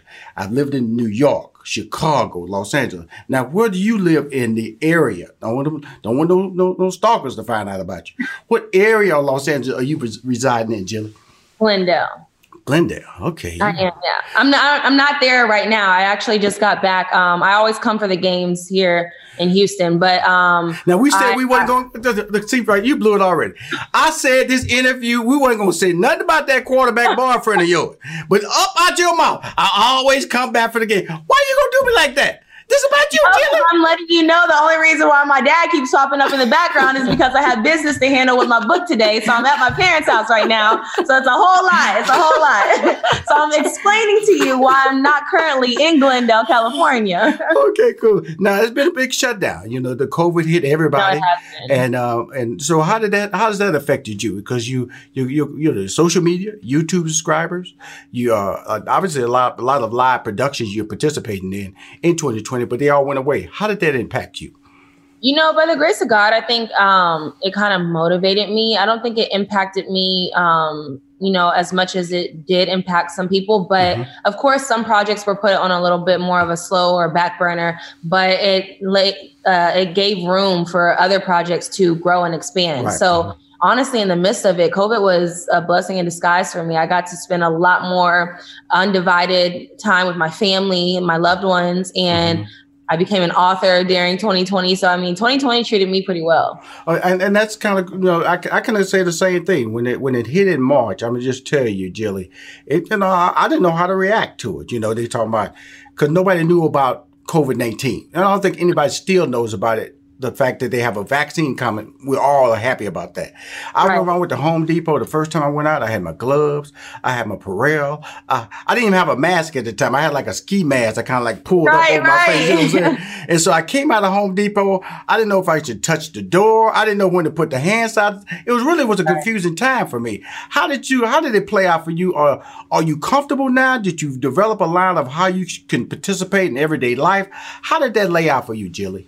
I mean, I've always been kind of like a germaphobe and a germ freak. So Mhm. that kind of really only enhanced it. But I mean, at the end of the day, you have to, you can't just be afraid of life. You can't be afraid of living. You know, I know at one point traveling was really, really scary, you know, going on planes and especially being in a tube where there, you can't just let the window down or anything. Mhm. But I mean, at the end of the day, you can't just be, you know, scared. You can't let COVID completely just stop you. You just Right. can't. But I mean, don't get me wrong, my precautions are on a whole nother level. I am definitely, I have probably four hand sanitizers in my purse right now. I have, I carry my mask. I have two masks in my purse, Mhm. two in the car. Mhm. You won't catch me like without it. You know, that's just first and foremost. Really, uh, because I just I, I went to LA uh, a week ago. That was my first time officially flying since the Oh, COVID since hit. COVID. Oh yeah, and so you know, uh, you know, so so I got on the plane. You know, had my mask. I had like I had like like four disposable masks. I had a Mhm. mask when I went through, uh, you know, TSA. Then I had a mask I used on the plane. Threw those away when I landed, right? And then I had my other disposable mask. Pulled that bad boy out. So I went around LA all day. I, I was in and out in LA. And then I got back on the plane, put my travel mask on, threw that bad boy away because I I, I like safety. Sorry, you know. I, and I will tell you this is that I was very comfortable. Just telling everybody, know there's a big crisis right now, telling people not to travel, not to travel, not to travel. But I do believe, and I have to say this, that we have to learn to live with this crisis, and we can't shut down our lives. And you know, of course, being precaution, like even when I am on the plane, I for sure I take a few of my wipes, my sanitizer wipes. I wipe down. I'm not playing. I wipe down the armrest, the little button to recline the thing. I wipe down the front just in case somebody had like sneezed on the TV or whatever. Mhm. I wipe that down. I wipe down the little window slides where you pull it up and down. I'm not playing. Mhm. So I'm definitely, like I said, precaution is a little bit more up there, but I'm not playing. Now, the, the funny thing about you, Jilly. You come, you have a sense of person of personality. You, you, you are uh, sitcoms in your future because I see the word acting. I see drama because you're funny now. You you have a you have a sense of person. You have a personality that, that, that pops off the screen. Because You know, you know Kevin Hart, hit him up for me. No, I'm just kidding. Mhm. Because you have an edge, which which is a good edge, because when you're talking, you can be serious, but it comes across as humorous. Because like when you talk, I wipe out everything, the button, side button, the look, I'm the look, little. TV in front of you, and all that. So, what is the acting? What is the acting plan for you? You know, um, in acting, I think right now, especially with COVID, a lot of things kind of not only got pushed back, but you have to realize with acting, it's a lot of physical contact. It's Right. a lot of, you know, like in your face. And that's one thing that prior to all of this, I was really comfortable with. If I had to do like a scene of any sort or play that boyfriend girlfriend role, I was very comfortable with. Now I'm like, I'm not so sure. So, like, you know, my music pushing that, this cookbook pushing that. I don't know if I want to be lovey dovey in a scene right now with somebody because I don't know who you going home to. Right have to there. get That's right there. Funny. See, right there. You are funny. You crazy, girl. You funny. So let's go over to the cookbooks. You know, there was something that popped out in COVID 2020. You didn't have plans on cooking a cook, doing a cookbook in 2020, but you had time on your hands. Now, I'm the first, you know, because people always look at me. I'm a, I'm an award winning baker. And every everybody, people look at me. You, you bake, Rushion? You can bake. They always question me. They always question whether or not I can bake. Okay. And if I think it's good, just go to my social media. Hey, you know, I, I let me tell my story. I get you hungry when you go to my social media. Now, me- little Miss Fitness Guru, little Miss Six Pack, little Miss, you know, do it busy, little Miss YouTube subscriber, little Miss social media influencer. Then you're gonna drop a lookbook, cookbook. Let's just stick with the cookbook because you got the lookbook part down. There ain't nobody gonna argue about that. The lookbook you got. Let's go over to the cookbook side. Talk to me now, Jilly. You my girl. So with the cookbook, um, I mean, cooking has really just always been in my family. Mm-hmm. I am of Creole descent. My all my family's from Louisiana. Um, my Creole brother, m- me, and my mom are the only ones who are actually originally from Houston, born and raised. Mm-hmm. But um, I mean, it's always been my family. Growing up for the holidays, we had more food than people. Right. We literally Mhm. had triple the amount of food. Right. Um, my grandmother was always in the kitchen as well as my mom. Even with my dad, my dad has his fair share He's a really a baker. My dad is a fire baker, but he's even got into really like you, like you. Um, but he's got into like his oxtails and you know just making different stuff. And so I just grew up in a family of chefs and you know really home chefs. And um, o- over quarantine, I would cook a lot, like cook a lot. Did you gain weight? Did you gain weight during quarantine? I did. I gained like 10 pounds. I, have lost No, it. I actually did not mm-hmm. gain weight in quarantine. Mm-hmm. No. So you would um, I you, think Michelle. too is just like Mm-hmm. of course a mixture of working out and then I even though like these meals I think it's all in pro- uh, like proportion of what you eat as well. So I can eat all this stuff but granted I'm not eating like three refill plates, you know. But I mean, at the beginning of exactly, I'm not. But at the beginning of quarantine, um, I just started cooking and like playing with food. I would make boudin stuffed chicken. I would make um, ra- uh, shrimp ravioli, just stuff that was Okay, just okay, stop right there. Stop right there. Look through your children's eyes to see the true magic of a forest. It's a storybook world for them. You look and see a tree. They see the wrinkled face of a wizard with arms outstretched to the sky. They see treasure in pebbles. They see a windy path that could lead to adventure. And they see you, their fearless guide through this fascinating world. Find a forest near you and start exploring at discovertheforest.org. Brought to you by the United States Forest Service and the Ad Council. Adoption of teens from foster care is a topic not enough people know about, and we're here to change that. I'm April Dinwiddie, host of the new podcast, Navigating Adoption, presented by Adopt US Kids. Each episode brings you compelling real life adoption stories told by the families that live them with commentary from experts. Visit adoptuskids.org slash podcast or subscribe to Navigating Adoption, presented by Adopt US Kids. Brought to you by the U.S. Department of Health and Human Services Administration for Children and Families and the Ad Council. What grows in the forest? Trees? Sure. Know what else grows in the forest? Our imagination, our sense of wonder, and our family bonds grow too. Because when we disconnect from this and connect with this, we reconnect with each other. The forest is closer than you think. Find a forest near you and start exploring at discovertheforest.org. Brought to you by the United States Forest Service and the Ad Council. Boudin. See, oh, you gonna get me mad. Either you gonna get me mad because I can't get near you, okay? Because boudin. See, you, you just can't throw out the word boudin. Oh. And see, the crazy thing is, people don't even know what boudin is. People don't know about gumbo, and people don't know about this stuff. So it's really amazing to like, you know, bring people into my culture, my heritage. Mhm.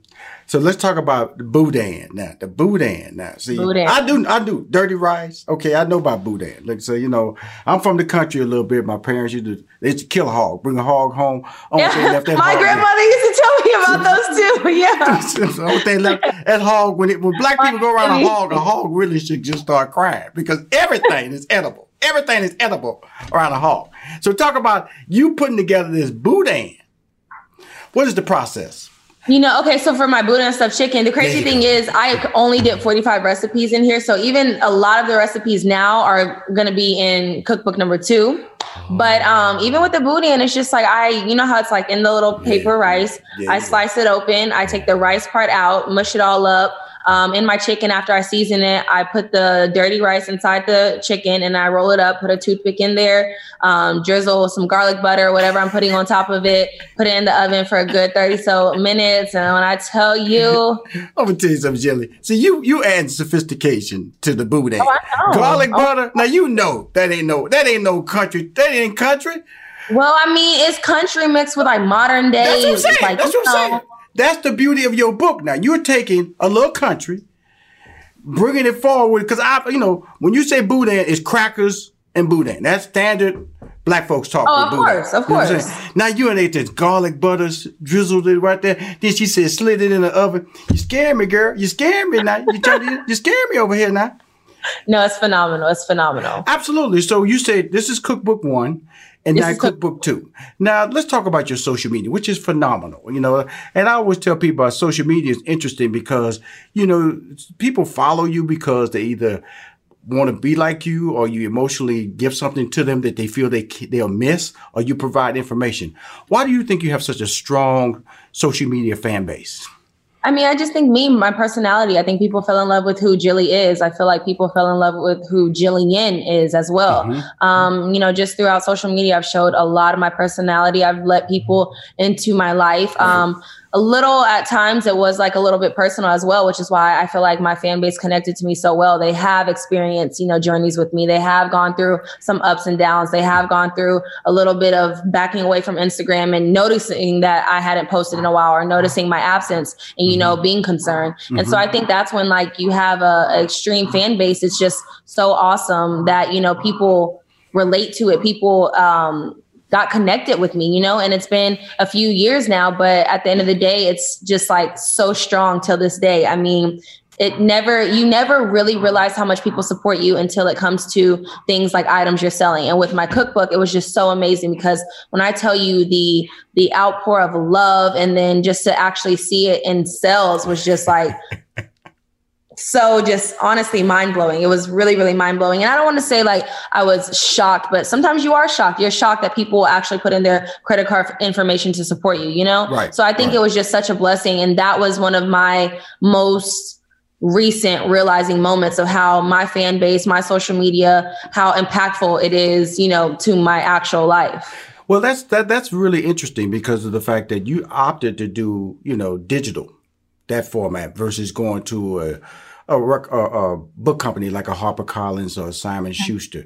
Now, is it any reason for that? Because you have the brand to be able to do that. You got the social media followers, you got the YouTube followers. So I'm sure any any major book company would want to publish your book.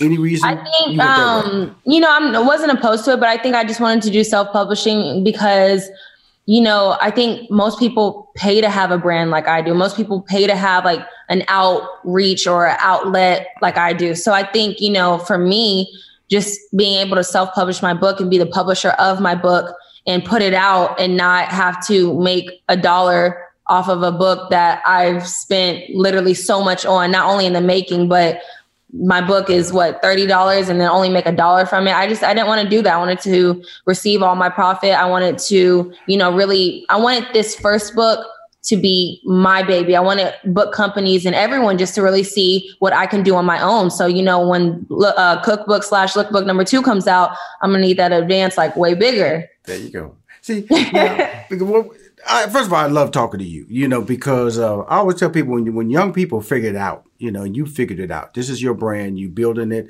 You are you're CEO of your company. What is your company?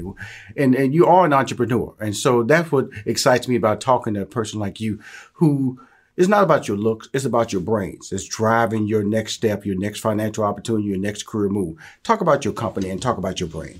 Absolutely. So everything is Jillianese. I think my own um, finding a brand that suited me was so easy because it's me. It's right. literally me. So mm-hmm. Jillianese is my brand. Jillianese is my company and everything follows under that. And it just has several outlets. It's literally like a spider web. Jillianese is in the middle and it's music. It's it's dancing, it's acting, it's cookbook, it's lookbook, it's fashion, it's fitness, it's family. It's like never ending. And I think that's the most amazing thing because it all coincides with Jillianese. It's literally who I am. It's who I am growing to be. So right. I think even when I did a project like this, I think my main focus was to let people know, you know, I'm not a person who is a chef who's going to open up a restaurant next week. Like that is not my intent. My intent is literally every time I cook or post something on Instagram, people are like, "Oh my god, can you send this plate in the mail? Like what is this recipe?" Mm-hmm. And you know, I take the feedback from people. People are like, well, how do you stay so fit? Well, I do work out. So here's me working out. Well, how do you also dance like this? Well, I mean, I was a dancer for 10 years of my life growing up, really 15 years of my life growing up. Right. And it's just like everything coincides with my brand. It's literally who I am. You're listening to Money Making Conversations with Rushion McDonald. We'll be right back. Cars today are like a computer on wheels, but you can't fix any of these new features yourself. So when something breaks, it could cost you a fortune, and now is not the time for expensive repairs. That's why you need CarShield. CarShield has affordable protection plans that can save you thousands for a covered repair, including computers, GPS, electronics, and more. CarShield understands payment flexibility is a must. Plans are customizable and as low as $99 a month. No long-term contracts or commitment. Plus, you get to pick your favorite mechanic or dealership to do the work, and CarShield takes care of the rest. They also offer complimentary 24 7 roadside assistance and a rental car while yours is being fixed. CarShield is America's number one auto protection company. For as low as $99 a month, you can protect yourself from surprises and save thousands. Call 1 800 CAR 6000 and mention code MONEY, M O N E Y, or visit carshield.com and use code MONEY, M O N E Y, to save 10%. That's carshield.com, code MONEY. A deductible may apply. Welcome back to Money Making Conversations. I'm your host, Rushion McDonald. When, when, you, when you talk about that, because it's really interesting, because having you on my show, moneymakingconversation.com, one of the reasons, because, you know, there are a lot of people who want to be Jilly, okay? You know, they're they're about your height, they're they're, they're attractive like you, they have hair and nice shape, and, but you've crossed the line of leaving your competitors behind and you have a plan for being successful in the future. What is the separating line? You know, because Kardashians separate themselves. And you're saying, I'm mm-hmm. just being very real with you. You are separating yourself. You know, you don't have a hit TV show on. You don't have a hit single out there, but you are growing and you're very popular. And social media has made you a very viable media star. Because like mm-hmm. you said, you, you don't need to go on the radio to drop your book. You just dropped your book. And guess what? Right. People start dropping credit cards. What is right. separating you from your competition? I think just honestly never dwelling and steering away from God's plan. I'm a big, big believer in my faith. And I just know that no matter what, whatever God has planned for me, it's unstoppable. I didn't know I would be putting out a book. I didn't know, I didn't, I couldn't tell you at the beginning of this year where this year would lead me. And, right. you know, I think it's just a matter of my faith. I, I never grow weary. I never, you know, stop believing in God's plan for me. And I think that's the ultimate thing. I'm my biggest competition is myself. I just right. want to do better than I did yesterday. Mm-hmm. I'm not trying to compete with anyone else. I don't even look in anybody else's direction. I am really big on congratulating my peers, supporting my peers. And I think, you know, as long as you are genuine, as long as, you know, at the end of the day, you could look at yourself in the mirror and know that everything you're doing is genuine. Your plan, like your path is going to come. Your path is unstoppable. Well, you are definitely unstoppable. Um, you on your on your bio came out. It said the six F's of Jilly. Okay, I'm assuming that's a brand, part of your brand. You sat down and said faith, family, food, fitness, fashion, and fun. I'm gonna go to yes, each sir. one. Then we then I want to go back to the cookbook and, and want you to pull me through your favorite recipes. Then we're gonna close it out. All right. Okay. Cool. Okay. Okay. The six F's of Jilly. You know, born in Pearland, now residing in Glendale, California. She's a star, not a star on the rise. She is a real star, social media star, YouTuber. She's a she's a dancer, a singer. She's an all around superstar. Jilly, this is Rushion McDonald. First time I'm interviewing you. I've noticed that your bio says the six F's of Jilly. Break that down. You have faith, family, food, fitness, fashion, and fun. Let's start with faith. Faith. I'm a big believer in my faith. You know, God comes first. God comes before it all. You know, without Him, none of it's possible. And I don't just say that. I stand by that. I wake up every morning and I pray. I pray with my family. So twice a morning. Once, um, once I wake up. Once again with my family. We have a group message where my dad sends us prayers every single morning, nonstop. Then again, once before I go to sleep. And you know, just throughout the day, I just know that no matter what, without my faith without knowing who my God is, just none of this would be possible. And, you know, just always giving praise to the highest praise to the, you know, everything that I go through, everything through the good and bad. I just never stop saying thank you. I never not make time for that, you know? So I think with faith, it just has to do with growing up with my family who instilled that, you know, God is love, God is everything. Right. So with um with God is love, I just know that no matter what, every success I owe it to him. So that's where faith comes from. And now on the family side, it was talking about the recipes in the book, their generation. You know, because we, we, talked about family a little bit in faith, but let's talk about family when it comes to the food and your whole life. Family, you know, family when it comes to the food, as you can see in my cookbook, it's very incorporated with my family. My family is all throughout it. My family is literally. I want to see if I can just quickly. I can even show you. Here's a picture right here with my dad there's pictures with like my mom and my grandmother. It's just, you know, family is a big part of my life. If you ever, you know, have seen me, here's my mom and my grandmother throughout it. Uh, my brother's in here somewhere. Just, I mean, people who watch me, people who have been following me all these years, they know that my family is my everything. You know, my family is literally all I have. It's literally my mom, my dad, my brother, mm-hmm. um, and my grandmother. It's us five. And we have, we're small, but we're mighty. We are small, but we're mighty. And, you know, for me, it's kind of, it was second, it's not even a, really a thought. It's just like, my family is my everything. I, I don't even want to, I don't know. It's just so, I don't even know like how to tell you nothing would be possible without my family. They're my backbones. They mm-hmm. have me more than anybody in this world. Mm-hmm. And, you know, kind of gets like emotional to talk about it. But my mom, my dad, my brother, my grandmother, the way we support one another, the way we love one another, I just know that if everything were to go wrong in this world, their doors will always be open. And, you know, no matter what, I can be my true self around them. They'll never judge me and they love me and support me through everything. So family is a very, you know, touchy, but strong subject to me. Cool. Let's. I'm gonna combine two of the F's: food and fitness. You know. Food, food and fitness. Okay, mm-hmm. so with food, you know, food, yeah, there you go. Mm-hmm. So with food and fitness, you know, in this cookbook, there's a lot of like happy, healthy meal. Uh, not really healthy, but happy, you know, good gut wrenching buttery buttery with salt meals uh, so i'm telling people abs are not included in this book. There you go. The, the body, the body is not included you know? Mm-hmm, mm-hmm, uh-huh. and that's why i wanted to make sure i combine food and fitness because they're separate in your in your way you lay it out but you are dealing with a book that like you said uh that's grown folks food in that book right there. You know, that's, oh, yeah. that's, that's, that's some real food up in there. You know, shrimp, the jumbo shrimp up in there and looking oh, good yeah. in there. And so now the part of the book that really, uh, really made me, really caught my eye was the lookbook part. The lookbook mm-hmm. cookbook. I had maybe I'm maybe I missed something, but I've never seen that before. And it's so no, slick. Yeah. Talk about the fashion and the lookbook part.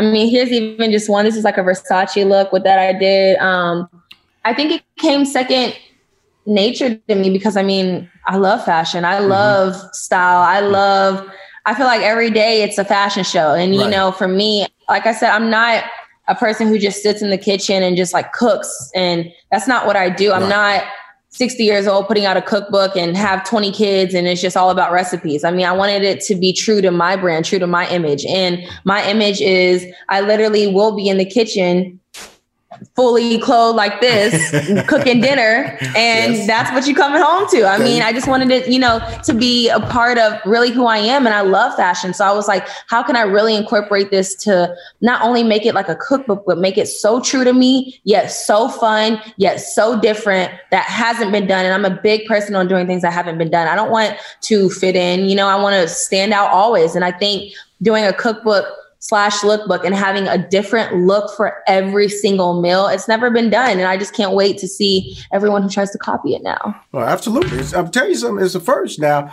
fun. I, I said that from the very beginning that you are a comedic actress, you know, uh, you have a sitcom skill. Of course, I would tell people can do drama, but being a funny person, being a sitcom, that's a that's a talent. That's a skill set. What is this fun personality? And uh, here, let me ask you this, because uh, a lot of times people see you on on your social media, they see you on TV, they see this upbeat person. When do you shut it down? Because I always tell you, I just all the time, Steve Harvey or uh, Kevin Hart, they always think they should be funny all the time. They cannot be funny all the time. When do you shut it down? This when does this fun person shut it down? I don't think it ever shuts down. I think I'm just fun 24 7. I think I am just an awesome, delightful, always waking up in a great mood person. um, I mean, you know, see, I'm just You're telling just you. But sleeping fun. I think just it just comes from my, I think it comes from my family. it comes again. It just plays, oh, it goes again with my family. I, my family is fun. My family right. exudes fun. You come around us, there's never a dull moment. And it really is never a dull moment. I mean, you know, of course, I'm human. I get in my feelings sometimes too, but around my family, you better be in them feelings for two minutes or less because after a second, everyone gonna be looking at you just crazy. So I mean, when I tell you just with my family, you can't be in a bad mood for long, you know, um, fun is just our life. Fun is our lifestyle. Life is too short. We really, my mom and my dad have done a great job with just always saying, you know, you don't stay mad for too long. You don't stay in a mad place for too long. Mm-hmm. You get over it. You get over it. You start something new. Every hour is a new hour, you know, just to be fun. Okay, have cool. fun in life. Well, you are fun. You're you're fantastic. Now, a couple of things. You know, I'm put my I'm put my casting director, my manager hat on. Okay, if somebody offered you a cooking show, would you do it? I would. Okay, cool. Okay, cool. I would make it my own. It wouldn't just be your ordinary cooking show. oh, no, you ain't gonna but... be in there with the ugly apron. Okay, you're gonna be in there being Jilly. You'll be in there cooking oh, like yeah. Jilly. Oh, for sure, for, for sure. We're gonna be real now. Ain't nobody messing with your your your, your brand now. We gonna no. just the Jilly brand. Okay. No, sure. Now, okay, talk show, a panel, or you want an individual? You would you do a panel talk show? I would do um, both. I would. I love having different opinions um, with other people. I love whenever there is a panel if they're, you know, big and great co-stars. I think it's so amazing to have that different outlook, especially with women. I think it's such a great outlook to have, you know, different conversations with a panel of women and just different outlooks on life and different perspectives, as well as doing it individually. I mean, I can hold my own show. So I mean, of course. Mm.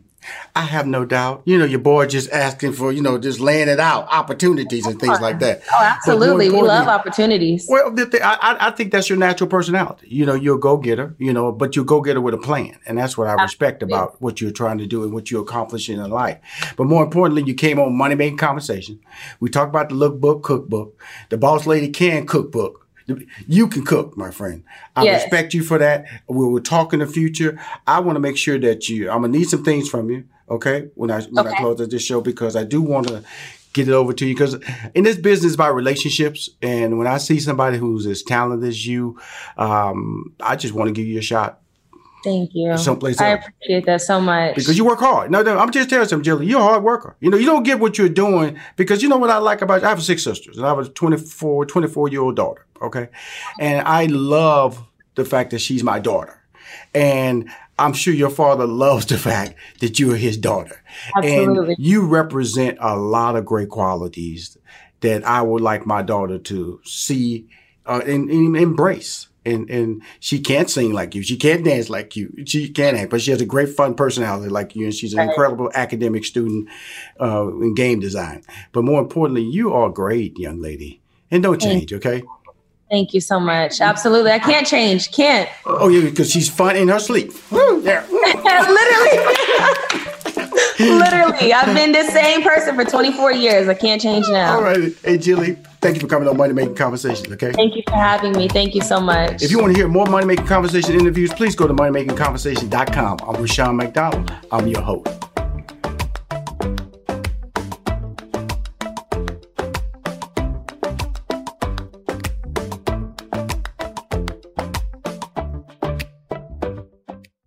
In this season of giving, Kohl's has gifts for all your loved ones. For those who like to keep it cozy, find fleeces, sweaters, loungewear, blankets, and throws. Or support minority owned or founded brands by giving gifts from Human Nation and Shea Moisture.